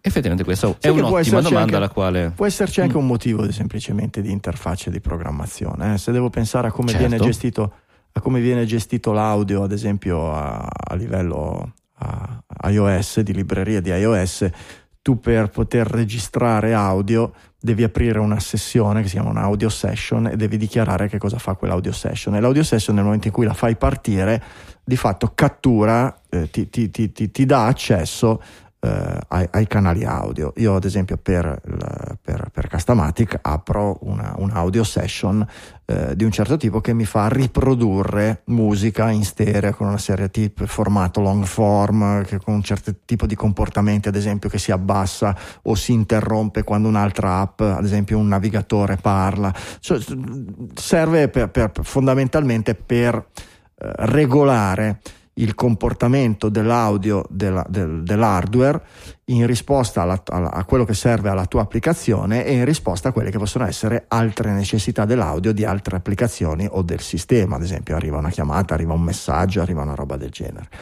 Quando apri la sessione audio eh, per registrare, in realtà non apri una sessione audio per registrare e una per emettere dell'audio, ma registri un audio session che è fondamentalmente input-output, cioè riproduzione e registrazione contemporaneamente.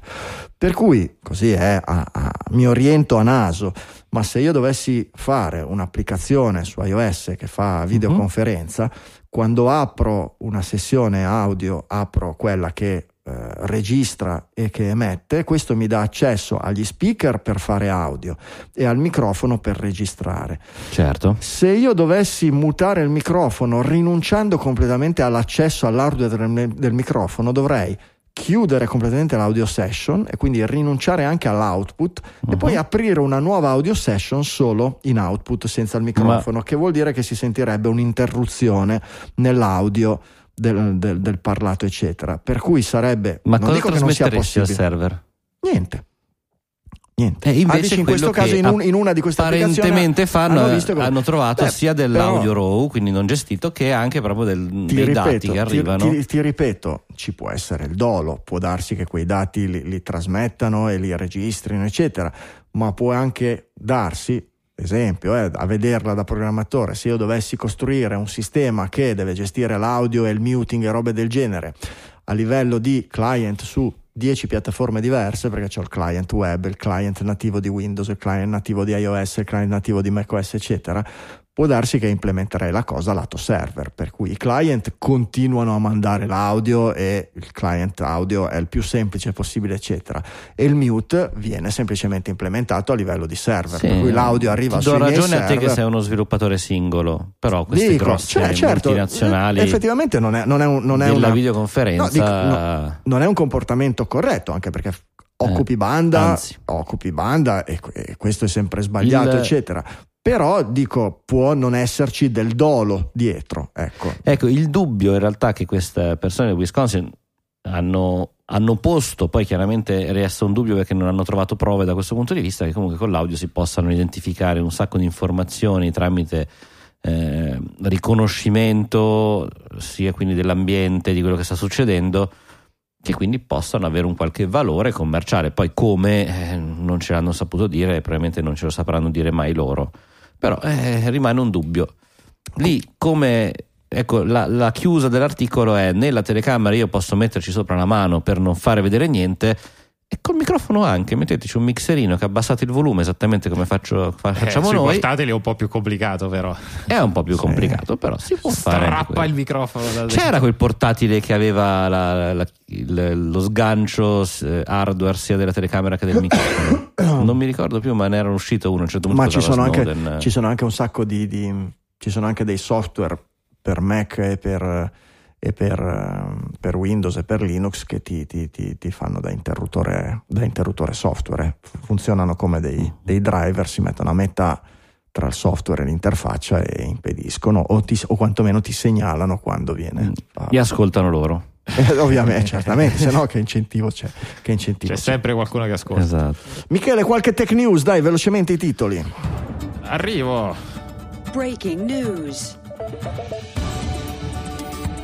Unione Europea, US e altri 32 stati hanno firmato un documento non vincolante di tre pagine che ha come scopo di tutelare le libertà di internet. Eh, se andate a leggerlo è disponibile come PDF, forse ecco, guarda un po' troppo all'esterno e un po' troppo poco all'interno dei paesi che l'hanno firmato, però è un documento molto interessante. Apple ha aperto il negozio online con istruzioni e materiali per riparare alcune parti dell'iPhone, yay, e ovviamente non fa niente per renderlo particolarmente conveniente, però insomma dai, è un passo nella giusta, nella giusta direzione sia delle persone che poi dei centri di riparazioni. Il governo spagnolo potrebbe essere dietro l'utilizzo di Pegasus eh, nei confronti degli indipendentisti catalani, anche se oggi poi il Guardian ha titolato che il governo stesso potrebbe esserne stato vittima, anche ecco sembra una dichiarazione un po' più di, co- di convenienza, però vedremo come si evolve. Eh, Apple ha detto che alcuni sviluppatori che non aggiornano le proprie app ehm, insomma, gli rimuoverà le app, non si capisce bene sulla base di quali considerazioni, anche perché insomma non tutti gli sviluppatori hanno ricevuto la comunicazione, alcuni sì, alcuni no, e soprattutto ci può succedere che alcune app ecco, siano belle e finite e c'è un po' di malumore in- nei confronti di Apple. Eh, l'80% dei consumatori dice di essere disposto a parlare con un bot per un customer care se sanno che possono essere trasferiti a un essere umano, insomma un po' come Edge eh, cerca- che, che usate per cercare, per cercare Chrome, come scaricarlo. Mi hai fatto l'inganno Non della siamo caterina. stati sincronizzati, ti ho Eh fatto sì, l'inganno perché mi della hai saltato una notizia. e pensavo che la saltassi e poi invece l'hai recuperata dopo. Ma è Eh sì, non mi ricordo quale Non ti collegamento preoccupare, fatto. non se ne accorgerà nessuno perché in post produzione aggiusterò tutte le sigle, ti cambierò col, col- col- col deep learning, e il voice finging. E parlerai come Val Kilmer, dai. Facciamo un po' di kintsugi col- col- col- con la, con la colletta Esatto. d'oro, con la, con la cosa, aggiustiamo tutto. Dai. Una puntata pregna d'oro. E dopo le news, ci- cosa c'è? I gingili del giorno. Signore e signori, i gingilli del giorno.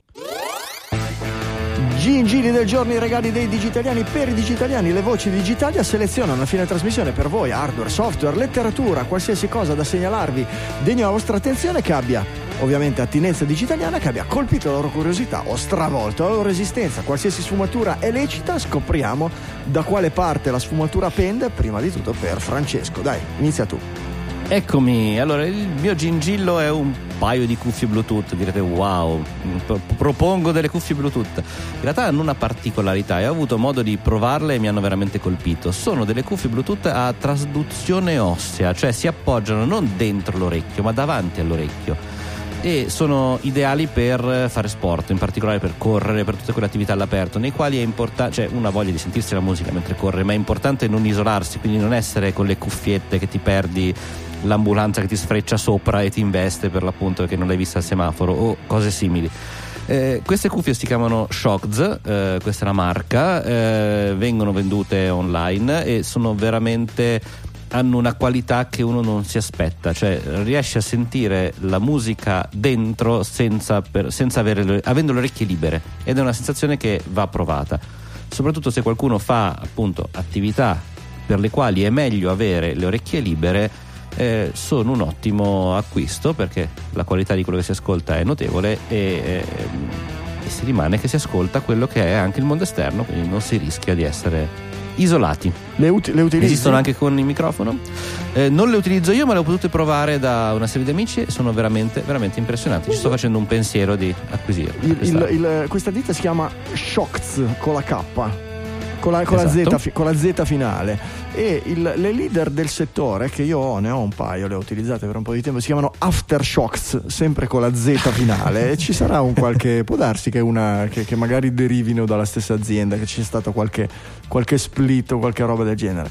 Eh, sono una roba molto particolare, eh, van- vanno provate, vanno provate perché possono non piacere. La qualità del suono non è certamente quello di una cuffia tradizionale professionale, se vi piace sentire la musica e sentirla bene non è proprio il caso. E l'altra cosa per cui mi hanno fregato è stato il, um, il- il Bluetooth. Io speravo con queste di riuscire a nuotare ascoltando i podcast o le- le- la musica.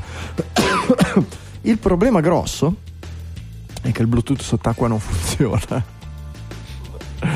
Per cui- Bluetooth. E si chiama pure Blu. E beh, pure Bluetooth uno pensa una roba esattamente, poi vichinghi, era- Esatto. Bluetooth era un re vichingo, roba del genere. No, per cui sia che tu tenga il tuo telefono in una custodia attaccata al costume mentre nuoti, sia che tu lo tenga a bordo piscina, quando la testa e le orecchie finiscono sott'acqua, se l'acqua è proprio pochissima, la- la- la- probabilmente la, la connessione arriva, ma se vai sotto anche 10 centimetri, il- il- quando finisce il buffer, che nel Bluetooth è veramente piccolo, perdi l'audio. Per cui è stata veramente una delusione per me quella. Se, questo lo- la, la mia esperienza risale a un paio d'anni fa. Se qualche ascoltatore ha delle esperienze diverse negli ultimi due anni, la tecnologia, le ultime versioni del Bluetooth magari hanno risolto questo problema, fateci sapere perché è una, è una nuotare è una cosa bellissima per il fisico, ma per tanti è di una noia mortale, secondo solo alla corsa. Per cui riuscire a rendere più piacevole il nuoto ascoltando podcast sarebbe veramente una bella, una bella soluzione. Michele, Allora, se siete tra i ven- le 20 persone che hanno fatto la migrazione o comunque hanno aperto un account su Mastodon di, di recente, eh, vi consiglio questo tool che si chiama Moa, eh, e anzi è ostato su moa.party, ma come tante belle cose ha anche la sua versione self-hosted, tutti, sono tutti link, che in pratica vi fa da cross poster, quindi se volete continuare a usare Burside, Bursite che come chiamano Twitter quelli che sono su, su Mastodon, o viceversa se volete usare Mastodon come interfaccia per postare anche su Twitter, ecco questo servizio vi permette in maniera molto semplice e con anche un po' di configurazione ehm, di insomma appunto di fare il cross posting in modo da non dover fare copia e incolla sui due siti, potete decidere soltanto di se fare il cross posting di un determinato hashtag, soltanto i tut che sono privati, soltanto quelli, quelli pubblici, insomma tante piccole configurazioni, ovviamente è gratuito e appunto se volete, se non vi fidate eh, di dare le vostre chiavi, eh, ovviamente è configurato con le varie API, ma se non vi fi- fidate di dare le vostre chiavi a questi sviluppatori potete farvelo sul vostro serverino moa.party. molto interessante. Dai, visto che si va verso Sì. la conquista del Fediverso, devo dire sinceramente non avessimo Slack. Una, una istanza Mastodon dedicata ai dici italiani non sarebbe una brutta idea. Però, eh, ah, chi lo sa? Fateci sapere su Twitter che ne pensate di Mastodon Fate- al posto di Slack. ovunque, che tanto non, MySpace. non Esatto. riusciamo a No, ma era per avere un cross. per riuscire a incasinare e a disperdere il più possibile l'informazione. Vi risponderemo via IRC. Sì, esatto, perfettamente, su Orkut. Benissimo. Ultimo gingillo per oggi, OpenMower, il- la falciatrice robot open, open source. È un progetto eh, in aperto su GitHub, hardware e software. Vi insegna a prendere alcune delle, delle più eh, comuni eh, robottini per falciatrice eh, automatizzata per il vostro prato, ce ne sono una serie, vi insegnano a smontarla, fondamentalmente a sventrarla e a cambiare le budella elettroniche con dei circuiti di cui c'è il progetto sul sistema o utilizzare delle parti Arduino, delle robe già esistenti e con- per installare poi il vostro software che potete ovviamente se volete modificare a piacimento e programmare come più vi piace per avere un robottino guidato da GPS che vi falci il praticello senza aver bisogno del classico filo di perimetro. E, e, mm, insomma una, una roba se avete un prato se avete voglia se avete del tempo da spendere OpenMower lo trovate su GitHub e lo trovate linkato ovviamente sulla pagina digitale per Lamero questa, tanti. per questa puntata Lamero tanti e programmazioni fatta a casa, cosa può andare storto? Va bene. esattamente Digitalia declina ogni Digitale è solo per responsabilità scopo educativo. La non prima riga del sito dice. Don't try this at home. ma solo nel giardino, giustamente. Eh, beh, è che eh, per passare alla Poi farmacia. mica ci far girare sul tappeto persiano e Esatto. fare la falciatrice digitale. No, effettivamente occhio perché quelle robe lì hanno delle lame che, che- che quando, quando girano vi tagliano veramente. Girano. Girano, girano le lame. Digitalia.fm slash 623 è la pagina dove trovate tutti i link, non solo ai gingili del giorno, ma anche alle notizie che abbiamo commentato e ovviamente i, i ringraziamenti ai produttori esecutivi, i, ri- i ringraziatori ai prodummenti esecutivi.